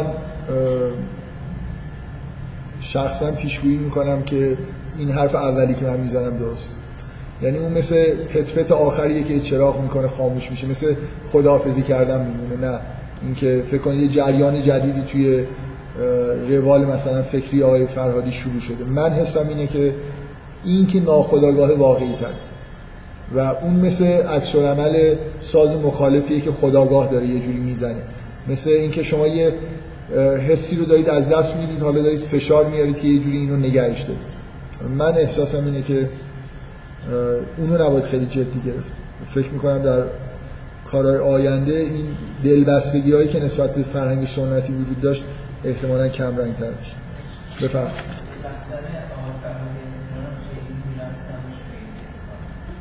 من نمی‌دونم ایشون رفته یعنی به کل رفته دیگه.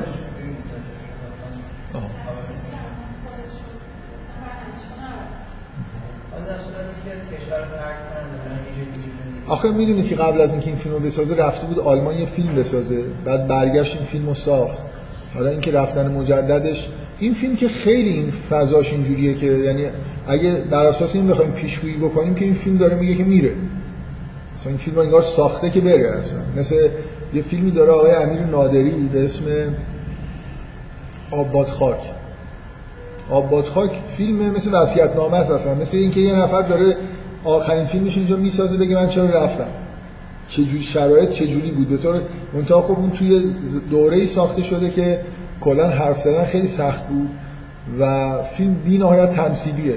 ولی به شدت این حالتو داره که شرایط اجتماعی ایران رو مخصوصا عوارضی که جنگ در واقع به همراه آورده رو به طور تمثیلی داره میگه. و تو تمام فیلم. البته اون اون فیلم یه جورایی من نمی‌خوام وارد فکر کنم اکثرتون شاید همتون کسی هستن دیده باشه فیلم آباد خاکو. آباد خاک فیلمیه که هیچ وقت نمایش داده نشد و توی دو یه جشنواره از گاهی یه سیاستی وزارت ارشاد تو ایران داره که خب سیاست خوبیه بهتر از توقیف کردن فیلمه. یه جور سنبل کردن دیگه. مثلا این فیلمی که قرار نیست کسی ببینه رو حالا یه سانس توی یه سینمایی یه جایی نشون بدن نبگن توقیف شده. زمان آباس خاک این کار نمی‌کردن. آباس خاک تو جشنواره نشون دادن با یه تأخیری. ولی فکر می‌کنم هیچ وقت اکران نشد اگه اشتباه نکنم. اگرم اکران شد خیلی با زمان ساختش که حدود سال 65 66 فاصله داره. به هر حال اگه این فیلم رو بخواید اینجوری نگاه کنید این فیلم نهایتا نتیجهش اینه که ایشون می‌خواد انگار نه اینکه می‌خواد. روندهای درونیش در جهت اینه که بره دیگه. پدر میمیره آخرش یعنی انگار دلیل موندن داره از بین میره. به اضافه اینکه دلایل بیشتر به سمت قانع شدن اینه که سیمین حق داره. یعنی اون بعد سیمین درونه در واقع آقای فرهادی است که برنده است. برای خاطر اینکه دخترش واقعا می‌بینید که دختر داره آسیب می‌بینه. یعنی پایان فیلم مثل اینی که آقای فرهادی قانع شده باشه که بهتره که دخترش اینجا نباشه. و این فیلم هم داره همینو میگه که اول فیلم نادر میگه که یا مثلا قاضی میگه نه اینجا چه شرایطی خیلی خوبه. ولی شما در روند فیلم اینجوری می‌بینید که بالاخره یه جورایی ماها هم شاید قانع بشیم که این دختر اینجا نباشه بهتر. در حال ممکنه رفتن موقت باشه یا دائمی باشه. اگه از این فیلم بپرسید احساس آدم اینه که از درونی آماده رفتنه. منتها حالا ممکنه یه نفر بره اونجا یه چند سال بمونه و احساس کنه که مثلا نمی‌تونه اونجا زندگی کنه و دوباره برگرده. گاهی من خودم برادرم خیلی وقت پیش رفت از ایران. بعد من یادم که از اولین مکالمه هایی که با هم دیگه داشتیم اینجا که بود خیلی آدم مذهبی نبود. من دقیقا این جملهش یادم که بعد از مدتی که رفته بود آلمان با هم تلفنی صحبت کردیم گفت من حزب اللهی شدم. حالا به شوخی می‌گفت ولی منظورش این بود که رفته اونجا رو دیده و یه سری احساساتی که اینجا مثلا چیز شده بود درش از بین رفته بود دوباره الان هم الان بعد از سالهای سال که رفته خیلی مذهبی تر از آدمی که اینجا داشت زندگی می‌کرد. یعنی هر روز قرآن می‌خونه و نمی‌دونم مثلا عبادات خودش انجام میده. خیلی ها اینجوری که ممکنه از یه چیزایی به تنگ اومدن.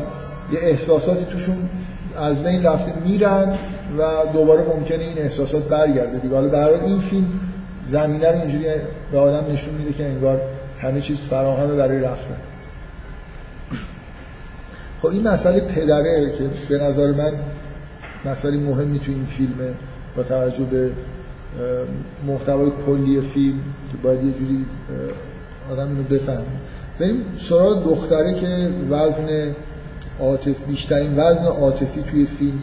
مثلا یه جوری میشه گفت که مرکز عواطف اگه الی مرکز عواطف مثلا توی فیلم درباره الیه یا روحی مرکز عواطف تو فیلم چهارشنبه سوریه آدم همش دلش با روحیه که آخری تفلکی مثلا نوجوونه اومده اینجا الان نمی‌دونم آسیب ببینه آسیب نبینه یا توی الی هم شما همش یه جوری در واقع از این شکلی دارید فیلم رو نگاه می‌کنید و بعد از مرگ یا مفقود شدنش هم همه نگران اون هستن.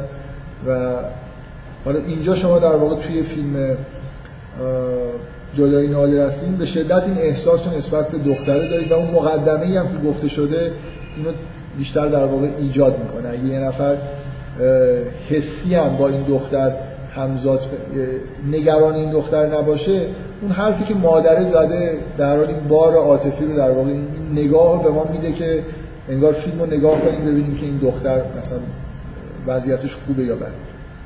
شرایطی که براش پیش اومد. در همه حرفایی که من زدم نشانه اینه که در مجموع اگه بخوایم بگیم که آنیمای آقای فرهادی بیشترین در واقع تمرکز رو روی چی پیدا کرده؟ روی رابطه با رابطه پدر دختریه و خیلی موجهه و خیلی بامزه است که اصلا دختر خدا آقای فرهادی هم این نقش رو بازی کرد. یعنی به معنای واقعی کلمه انگار تو زندگی خصوصی آقای فرهادی هم بیشترین احساسات و عواطف نصار این دختر داره میشه. و احتمالا مردا و زنای ایرانی اکثریت غریب به اتفاقشون همین جوری هم فکر می‌کنن. بعد از این مدتی پدر مادرها یه جورایی احساساتشون به شدت معطوف به بچه های خودشون میشه. تا یه حدی که معقوله یعنی اصولا در زمان اینکه عشق واقعی هم وجود داشته باشه و آنیما سیراب هم شده باشه این حالت به اصطلاح گسترش پیدا کردن خودشو داره. یعنی بالاخره این احساسات نسبت به مردم نسبت به مثلا فرزند اینا حالت آنیمایی دارن و سر جای خودشون قرار می‌گیرن. منتها وقتی که بیش از حد وقتی که عشق به معنای واقعی وجود نداره بیش از حد معمول ممکنه فشار روی این بخشا بیاد که از حالت طبیعی اینا رو خارج کنه. من فکر می‌کنم تو این فیلم دقیقا شما یه همچین چیزی رو می‌بینید. انگار رابطه پدر و دختر حالت عاشقانه داره اصلا. این چیزی بیش از یه رابطه پدر و فرزندی. من به یه چیزی به یه صحنه تو این فیلم می‌خوام اشاره بکنم منتها مطمئن نیستم که شما صحنه مشابه توی فیلم های قبلی یادتون باشه. کنم بد جایی نیستم.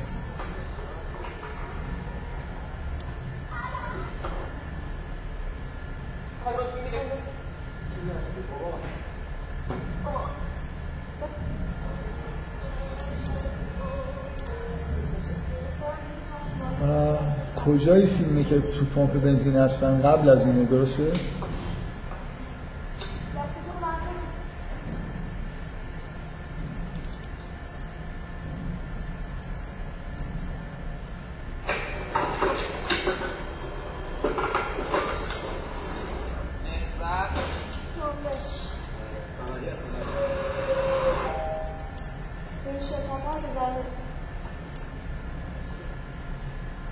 اینجاست درسته؟ باری که با هم دیگه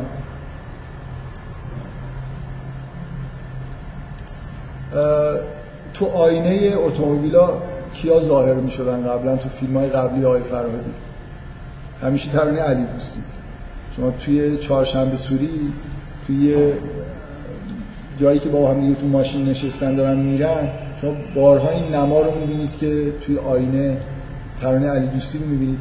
پایان و مخصوصا این وزن این نماها توی درباره الی به دلیل اون نمای پایانی که وجود داره که ساک الی رو توی آینه جلوی اتومبیل می‌بینید میگه من می‌خوام همینجوری بگم که اینکه واضح هست ولی حتی از نظر مثلا اینجوری کادربندی و اینا دختر جانشین چیز شده دیگه. جانشین آنیما شده. حالا اینکه چرا این خوشاینده برای آقای فرهادی که موجود مورد علاقه خودش توی آینه مثلا جلو یا بغل اتومبیل نشون بده خب شاید به یه دلیل که این کادرها قشنگن اصلا خودشون. کلا همین اینجا هم یه بار تو آینه بغل فکر می‌کنم دختر رو می‌بینید هم توی آینه جلو ماشین. به هر این این حسی که دختر جانشین حس آنیمایی در, در موردش وجود داره یعنی به شدت همه عواطف معطوف بهشه. مثلا نگاه نگاه این پدره به دخترش در حالی که حرفش گوش کرده و داره میره بقیه پولو بگیره و بارها تو این فیلم لبخندی که می‌زنه بارها این تکرار میشه که پدر مخصوصا یه جایی که دیگه حالت به نظر من رزیلانه و غیر قابل تحملی پیدا می‌کنه. که هی این بارها به دختره میگه که حالا اگه تو بگی من میرم میگم که اینجوری نبوده. اگه تو بگی نمی‌دونم فیلم یه جایی حالت رزیلانه میگم اینه که بهش میگه که تو اگه الان فکر می‌کنی که تقصیر منه برو به مادرت بگو بیا.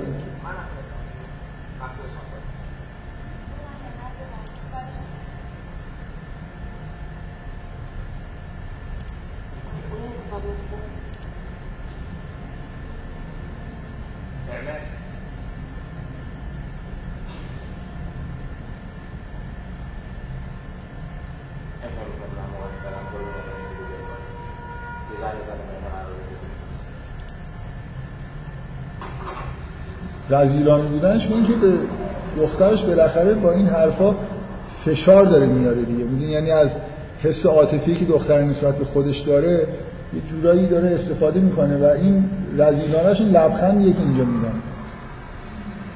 از اینکه دختر این مقصر نمی‌دونه. آقا به طور خدا یه آدمی دختر و زنش دارن میرن از پیشش.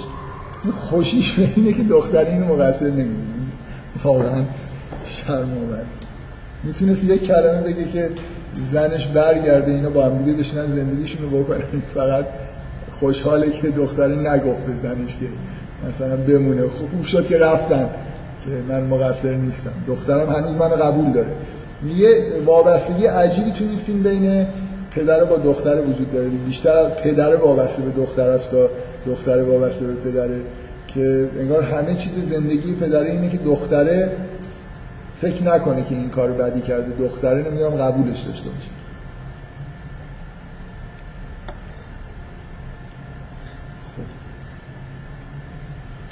من اینجا چیزی نوشتم که در وصف پدر آقای نادر که آلزایمر داره زبان بسته است و موجود از کار افتاده که آخرش میمیره و یه پرانتز هم نوشتم که خودش رو خرابم می‌کنه. فکر می‌کنم سنت توی ذهن توی درون خیلی از آدما خیلی تمثیل خوبی برای وضعیت ارتباطشون با سنت فرهنگی خودشون. توی این سالهای اخیر سنت فرهنگی ما خودش خراب کرد. اینجا هم دقیقا اتفاق تو به معنای واقعی افتاده. حالا باید یه نفر بیاد اینو تمیزش بکنه. خلاصه در مورد رابطه پدر و دختر که میگم از یه حد عادی تو این فیلم فراتره یعنی دقیقا علتش اینه که دختر یه جور جانشین در واقع اون حس آنیمایی شده توی این فیلم. من یه نکته ای که فکر می‌کنم بد نیست همینجا با این صحنه ای که نشون دادم بهش اشاره بکنم اینه که نکته اساسی که من ته فیلم درباره الی در موردش صحبت کردم که سعی کردم توضیح بدم که اصلا وسواس و حساسیت نسبت به دروغ از نظر ناخودآگاه توی فیلم های آقای فرهادی به چی ربط داره فکر می‌کنم توی این فیلم خیلی شواهد خوبی برای حرفی که من زدم می‌تونید پیدا بکنید. من تحلیلم این بود که وقتی یه نفر به شدت در واقع وقتی یه نفر آنیماش ضعیفه طبق تحلیل های یونگی شما باید انتظار داشته باشید که پرسوناش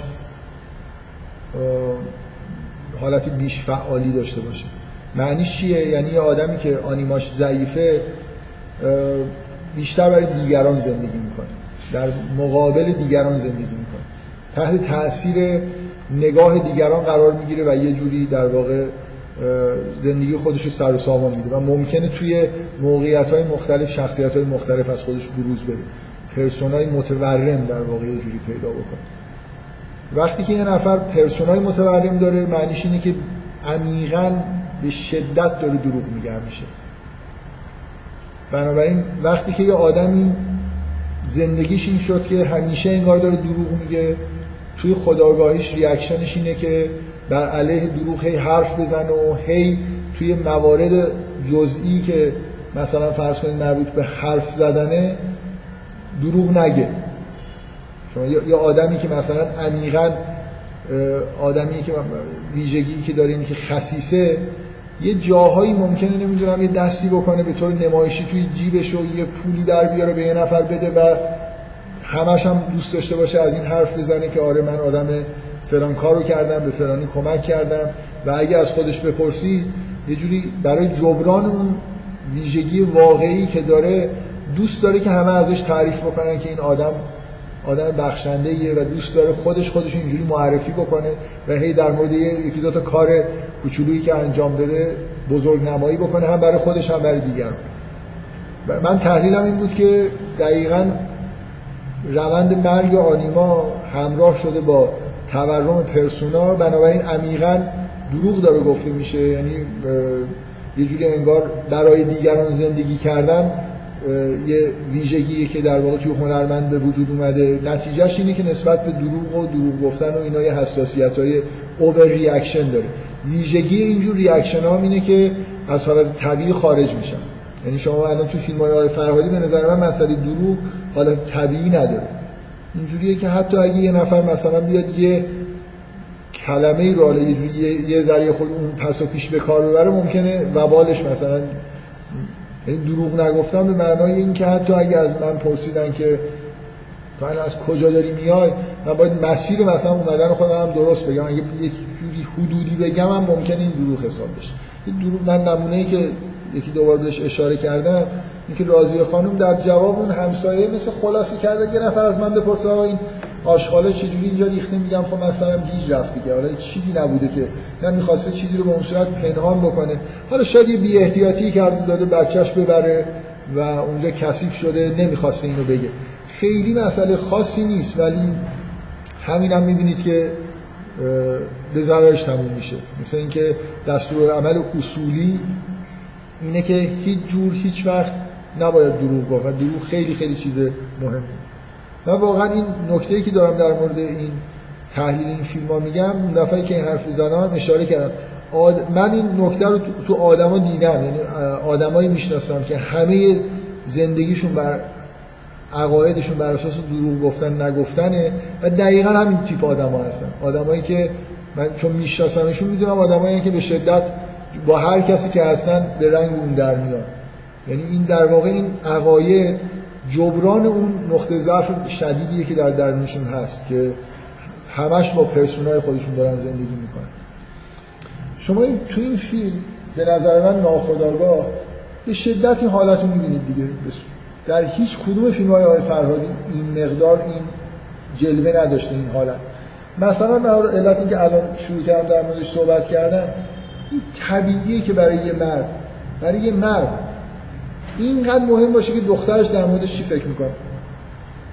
تا اینکه واقعا چیه؟ من, من الان چیکارم تا اینکه اون به من چجوری نگاه می‌کنه؟ یعنی اصلا انگار آدم داره برای دخترش زندگی می‌کنه دیگه. در نگاه جلوی نگاه دخترش داره زندگی می‌کنه. همه چیز رو انگار مهمترین چیز برای این پدر انگار اینه که دخترش اینو به عنوان یه قهرمان و به عنوان یه پدر مثلا این قبول داشته باشه. این اصلا نرمال نیست ببخشید یادم رفته میخوامش بکنم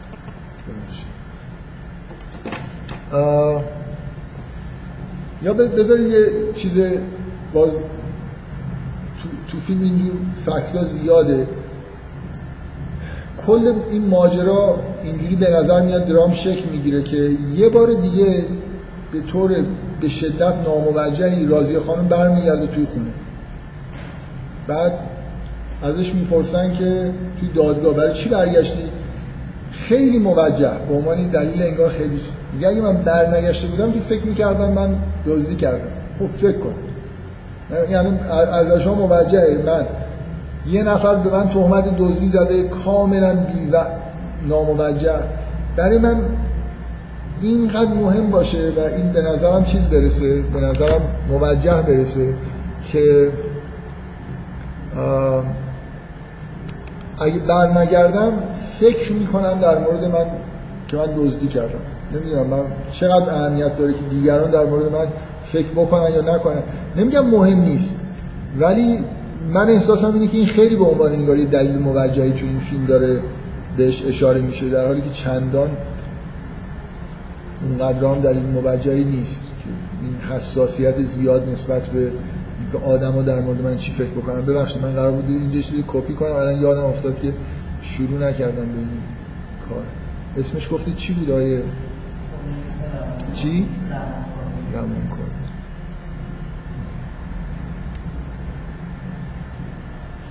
ببخشید من یه لحظه اگه اجازه بزنم که کپی بشه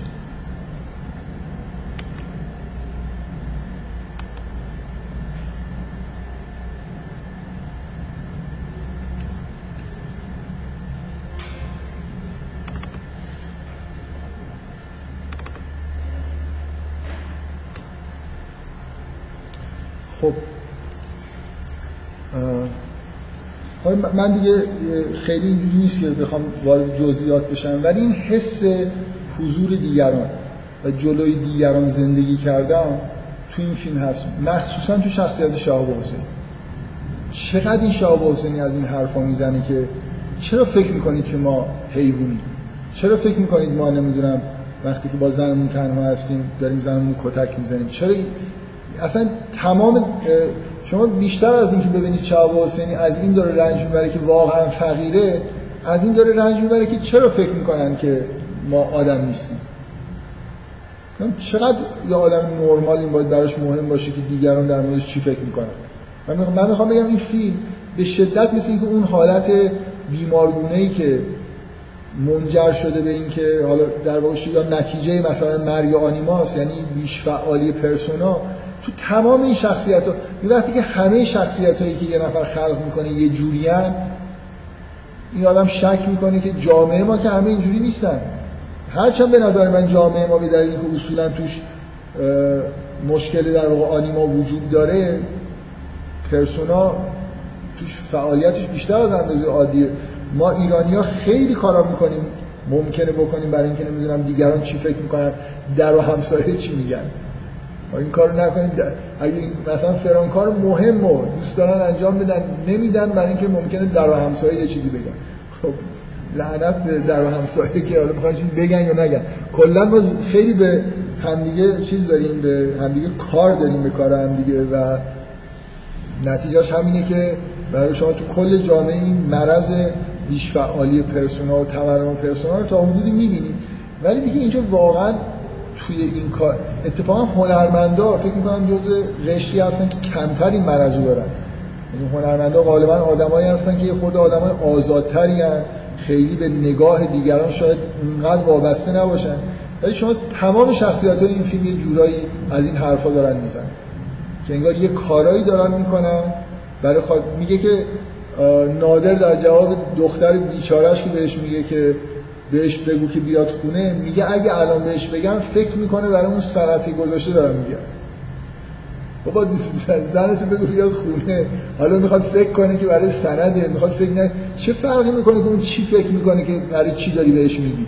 حالا شاید اینجوری فکر کنه بعدا می‌فهمه که اینجوری نبوده.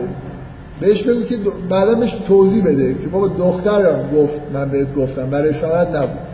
ولی همه این آدما دارن تمام کارهایی که تو این درام انجام میدن و به این دلیل دارن انجام میدن که دیگران فکر دختره فکر نکنه که من اینجوری هم زنم فکر نکنه که نمی‌دونم من اونجوری هم شهاب حسینی همش مشکلش اینه که دیگران در موردش فکر نکنن که این مهم نیست که داره از گرسنگی میمیره. مهم اینه که مردم در موردش مثلا چجوری قضاوت می‌کنن.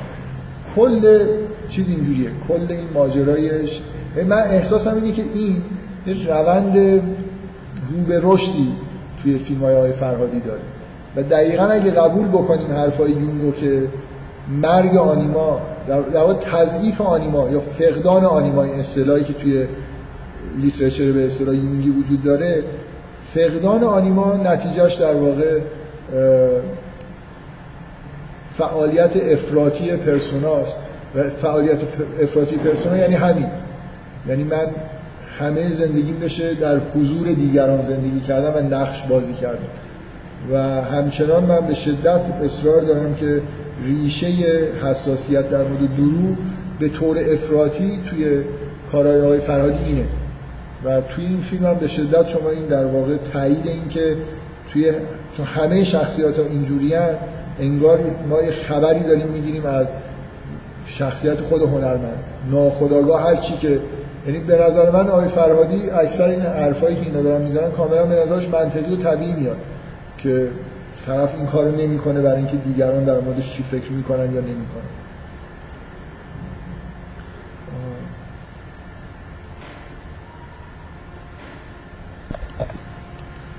یک ساعت و سی و هفت دقیقه من حرف زدم. نمی‌دونم یه چیز جدید شروع بکنم.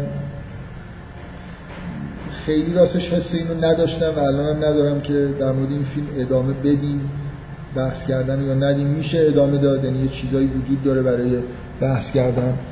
من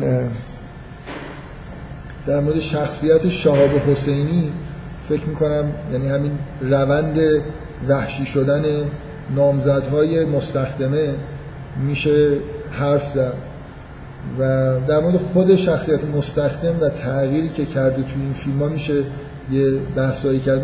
من چون در مورد همه فیلم ها یه مقدار حرفایی می‌شد زد که نزدم خیلی وسواس ندارم که اینجا هم خیلی حالا همه چیزایی که میشه گفت و در موردش صحبت بکنیم. حالا حداقل من تیتروار بگم که در مورد این دوتا شخصیت میشه یه مقدار بحث کرد و اینکه مثلا چرا این ویژگی وجود داره که این نامزده داره پررنگ میشه؟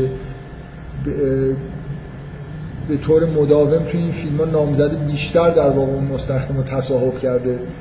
یعنی از یه حالت یک کسی که قرار ازدواج بکنه به یه کسی که ازدواج کرده به یه معنایی و چند سال از عقد و این حرفا احتمالا گذشته تبدیل شده به یه آدمی که اینجا دیگه به طور کامل شوهر در واقع مستخدمیه که میاد.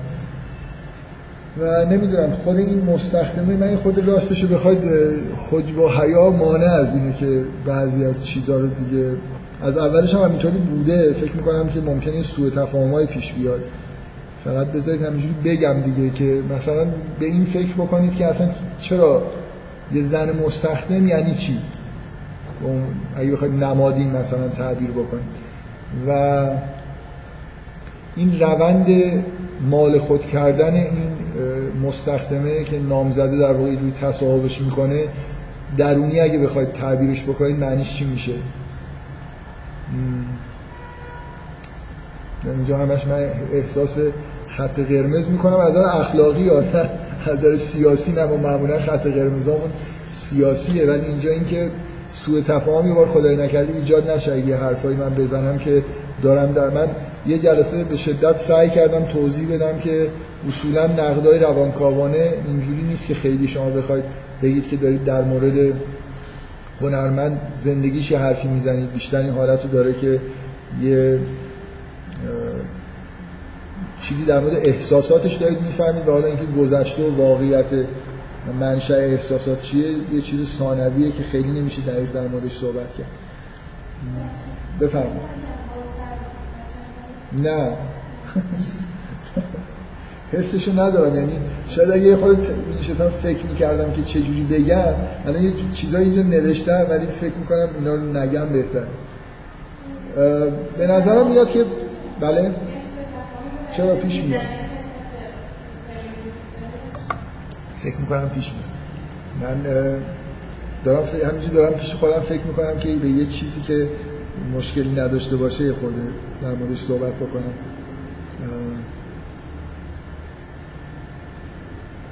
می‌خواید یه خورده شما سوال بپرسید. من چون فکر می‌کنم یه رو بیست مونده خیلی راستش حس این ندارم که یه چیز خیلی مهمی الان مونده که نگفتم.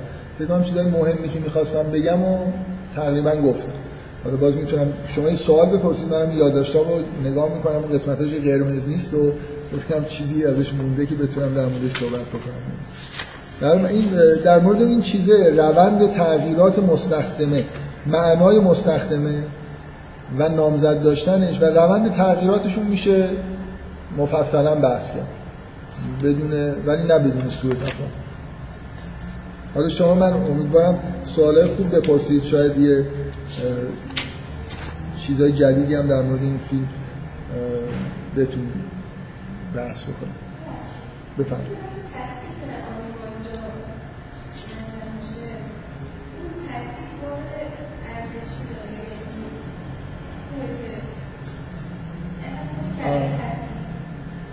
ببینید توی توی واژگان فرویدی شما وقتی که یه میل غریزی سرکوب میشه میگن که تسعید میشه والایش پیدا می‌کنه. مثلا فروید معتقده که هنر و اصلا تمدن یه جوری ناشی از سرکوب قرایز شما یه آدمی اگه قرایزش کاملا آزاد باشه هیچ وقت به سمت چیزهایی که ما بهش میگیم چیزهای متعالی نمیره. اگه یه نفر از نظر مثلا فرض کنید جنسی کاملا تأمین باشه شاید اصلا احساس عاشقانه رو تجربه نکنه. یه جوری یه موانعی در مقابل غرایز ایجاد میشه بعدا یه توی لیول های دیگه ای اگه فرویدی نگاه بکنید این اصلا این چیز ارزشی توش نیست. اصلا فروید کاری به این نداره که اونا بهترن. من فکر کنم ماها خودمون یه ارزشای قائلیم.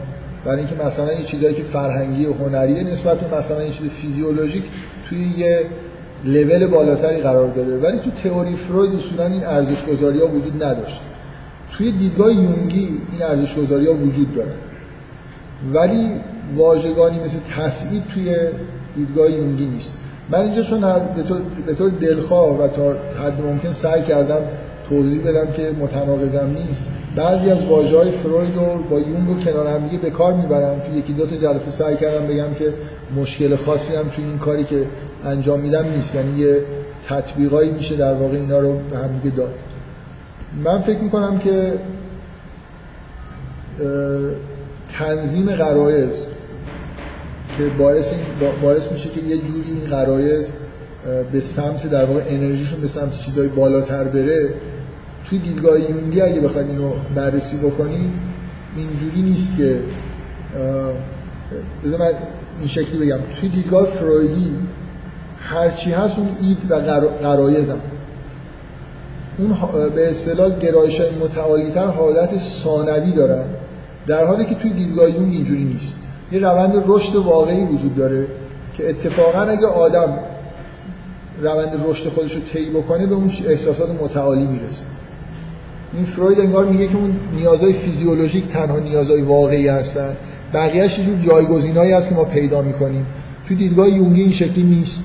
تو دیدگاه, دیدگاه یونگی این فرمیه که من در مراحل پایین رشدم نیازهای فیزیولوژیک دارم. واقعا رشد می‌کنم و نیازهای سطح بالاتری پیدا می‌کنم مثل نیاز به عشق.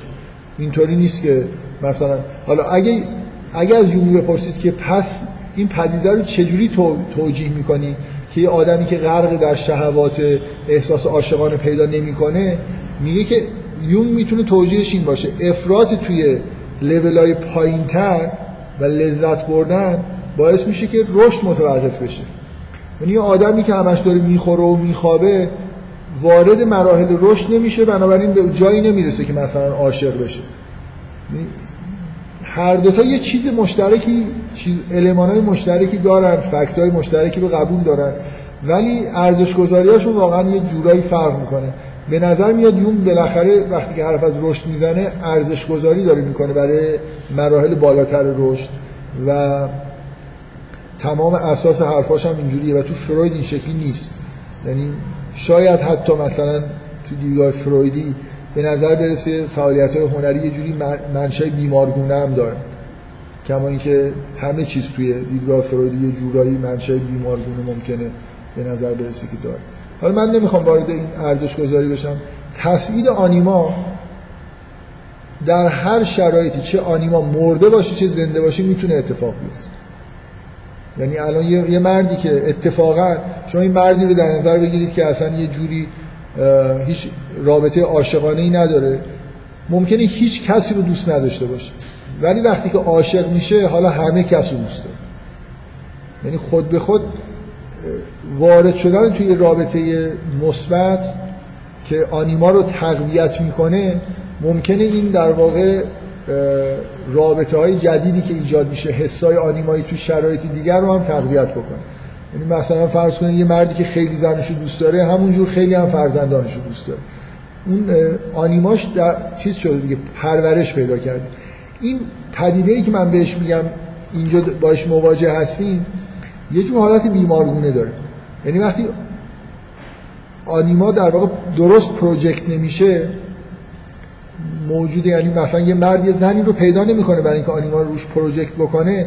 بعد میاد اون احساسات رو می‌خواد جای دیگه پروژکت بکنه. و این جالب نیست. یعنی مثلا رابطه پدر و دختر یه معلفه های آنیمایی داره. پدر نباید اونجوری دختر رو دوست داشته باشه که مثلا معشوق خودش رو دوست داره. الان مثلا پدر نباید تحت تاثیر دخترش باشه که دخترم در مورد من اینقدر چی فکر می‌کنه و نمی‌کنه. یه جوری وقتی که فقدان آنیما باعث میشه که انگار اون بقایای آنیما متوجه جاهای دیگه بشن این وضعیت حالت بیمارگونه ای داره. و می‌تونه توی شرایطی نتایج مثبت داشته باشه می‌تونه مثلا یه مردی که تو عشق شکست می‌خوره حالا تمام زندگی خودش رو وقف فقرا می‌کنه. خب این بد نیست که بالاخره یه, یه جای دیگه انگار اون آنیماشو داره با یه رابطه دیگه سیراب می‌کنه. مثلا خودش رو وقف فرزندان خودش می‌کنه یه کسی که تو عشق شکست خورده. اینا از یه جهاتی مثبته از یه جهاتی هم بالاخره یه رگه های از بیمارگونگی ممکنه پیدا کنه. یعنی ممکنه اون روابط از حالت طبیعی خارج بشه. مثل یه پدر مادری که بیش از اندازه وابسته به فرزندانشون میشن. حالا تبدیل میشن به پدر مادرای مخوفی که حاضر نیستن بچه ها رو ول کنن برن زندگیشون رو بکنن. برای خاطر اینکه مثل عاشق شدن دیگه طرف اصلا مثلا این ماجرای مادر شوهری توی فرهنگ ما اینی که خب مادر اصلا نمی‌تونه دوری این پسرش رو تحمل بکنه و عروس خودش رو به شکل رقیب عشقی اتفاقا خیلی این واضحه که روابط مادر شوهر با عروس خیلی وقتا مثل همین رابطه دو تا هوو با هم دیگه است. به طور شرماوری یه همچین حالت رقابت در مثلا به دست آوردن دل پسر خودش داره که از این برای مادر خیلی شرماوری که با عروس خودش رقابت بکنه. لول خودش داره میاره پایین. توی یه لیگ برتر باید بازی بکنه. اینجا لیگ درجه پایین تره حالا به هر حال اینکه این تصدیق واقعیتش اینه که بالاخره شما هر وقتی که انگار یه آنیمای چیزای اضافه وجود داشته باشه می‌تونه بره سراغ یه جایی غیر از یه زن. احساسات آنیمایی می‌تونه گسترش پیدا بکنه. می‌تونه حالت طبیعی داشته باشه در حضور یه عشق واقعی این اتفاق بیفته. می‌تونه آنیمای تضعیف شده باشه ولی چون هیچ آماجی برای خودش نداره پروژکت نمی‌تونه بشه این مقداری که مونده مثلا یه جوری پخش بشه توی یه چیزای دیگه. به هر حال مثبت دیگه خود این روند. یعنی به جای حداقل یه چیزی از آنیما باقی میمونه. یعنی به طور کامل انگار نمیمیره از بین نمیره. یه جوری یه حسای آنیمایی نسبت به یه موجودات دیگه به غیر از یه زن باقی میمونه تو وجود مرد که از هیچی بهتر. اگه همین الان مثلا فرض کنید همین دخترم نباشه. نمی‌دونم به یه معنای واقعی مهاجرت اگه صورت بگیره اون فقرا هم میگه نیستن و این دخترم اگه نباشه مثلا واقعا ممکنه میگه هیچ حس آنیمایی باقی نمونه. و دیگه خیلی شخصیت های بعدی فیلم های آقای فرهادی بیش از این منطقی و اصولگرا بشن و نابود کننده. از اون نوع منطق داشتنی که همه چیزو از بین می‌بره برای خاطر اینکه میگم یه جور حالت نامعقول رو در واقع چیزی پیدا می‌کنه. بنابراین این سوالی که شما می‌پرسی به نظر من به یه معنای این ارزشمنده که آنیما حفظ بشه. و الان شما می... اگه درباره الی رو دیده بودید و تحلیل کرده بودید می‌تونستید منتظر یه چیزی بدتر از این باشه من این بار به عنوان خاطره گفتم که چجوری این فیلم ها رو دیدم. واقعا وقتی رفتم این فیلم رو دیدم یه خود خیالم راحت شد. گفتم خب این الحمدلله یه دختری هست و یه احساسات جدیدی نسبت به فقرا و پدر و یه عالم عواطف جدید به وجود اومده. و مثبت می‌تونست اینجوری باشه که یه فیلم یخ کرده و سرد و بدتر از این ببینیم که خشونت هم مثلا توش زیاد شده باشه. که حالا می‌تونه در آینده به این سمت بره دیگه. حالا خدا می‌دونه. چی میشه. بله تقریبا. مثلا این هوموسکسوال ها معمولا مردایی هستن که دیگه آنیمان ندارن. کلا خودشون میگن آنیمان دیگه. اونایی که هوموسکسوال به معنای چیز هستن این نقش زن رو بازی می‌کنن خیلی دوچار به معنای واقعی فقدان آنیمان دیگه بچه هم ممکنه دوست نداشته باشن و خیلی هم آدم منطقی هستن. آره ولی اون حس حس آنیمایی نیست آخه. مثل یعنی حس یه هوموسکسوال نسبت به میت خودش که شوهرشه که شباهتی به حس یه مرد نسبت به زن نداره.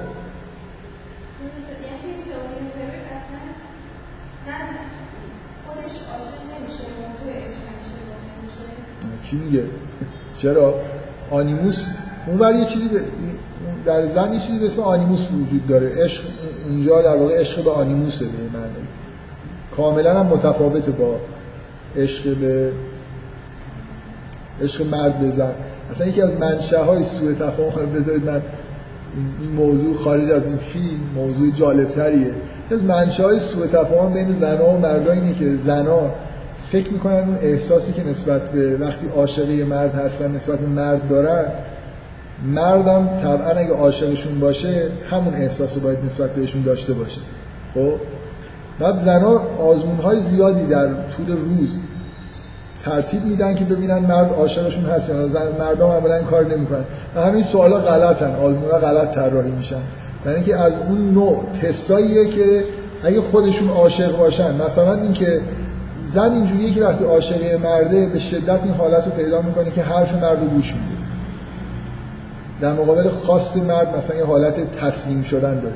مرد که اینجوری نیست نشانه عشق مرد نیست که در مقابل مثلا زن احساس این شکلی بهش دست بده.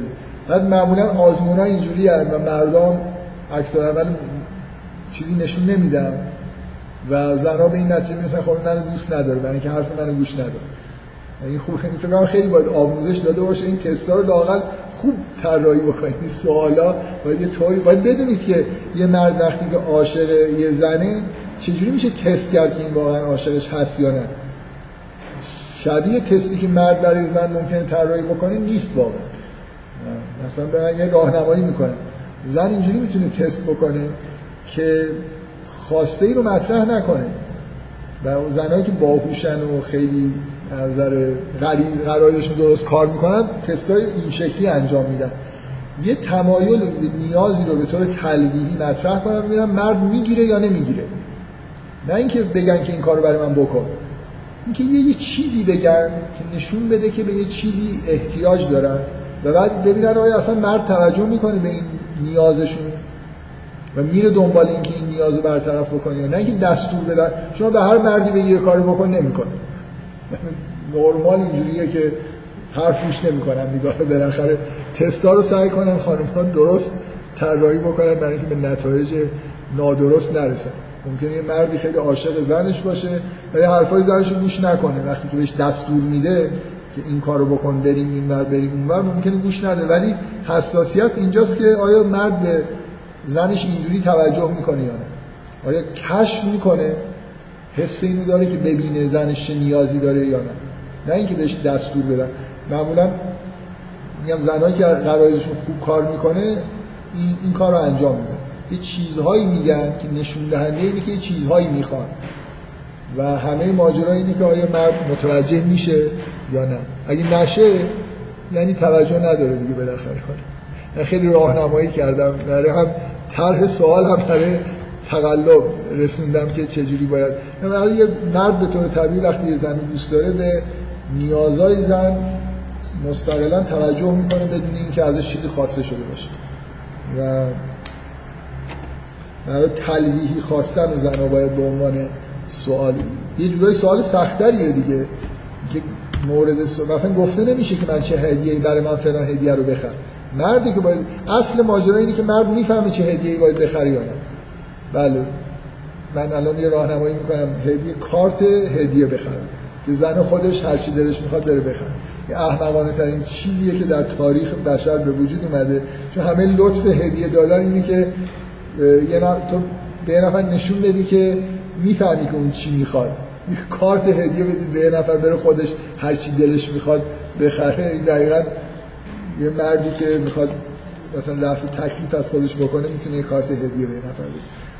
از اینا از مشخصات نظام مقدس سرمایه‌داریه که همه چیز توش به حالت لوس شدن و چیزی می‌رسه. جنبه های معنوی از بین میرن همه چیز حالت مبادله کالایی پیدا میکن خب من فکر می‌کنم که دیگه جدای نادر است. آقای فرهادی رو تمومش بکنیم دیگه. من فکر می‌کردم شاید سه جلسه طول بکشه ولی راستش چیزایی رو به نظرم همینجوری باز بمونه. چون حسم این همه فیلم های چیزایش مون این فیلم آخری هم چیزایش بمونه. و یه خود احساس اینو داشتم که شجاعت به خرج بدم در مورد آینده کارهای فرهادی. هم سری یه چیزایی گفتم ولی فکر می‌کنم خیلی هم احساس هم اینه به اندازه کافی یه حسی به وجود اومده که احتمالا به چه سمتی متمایل میشه این کارا.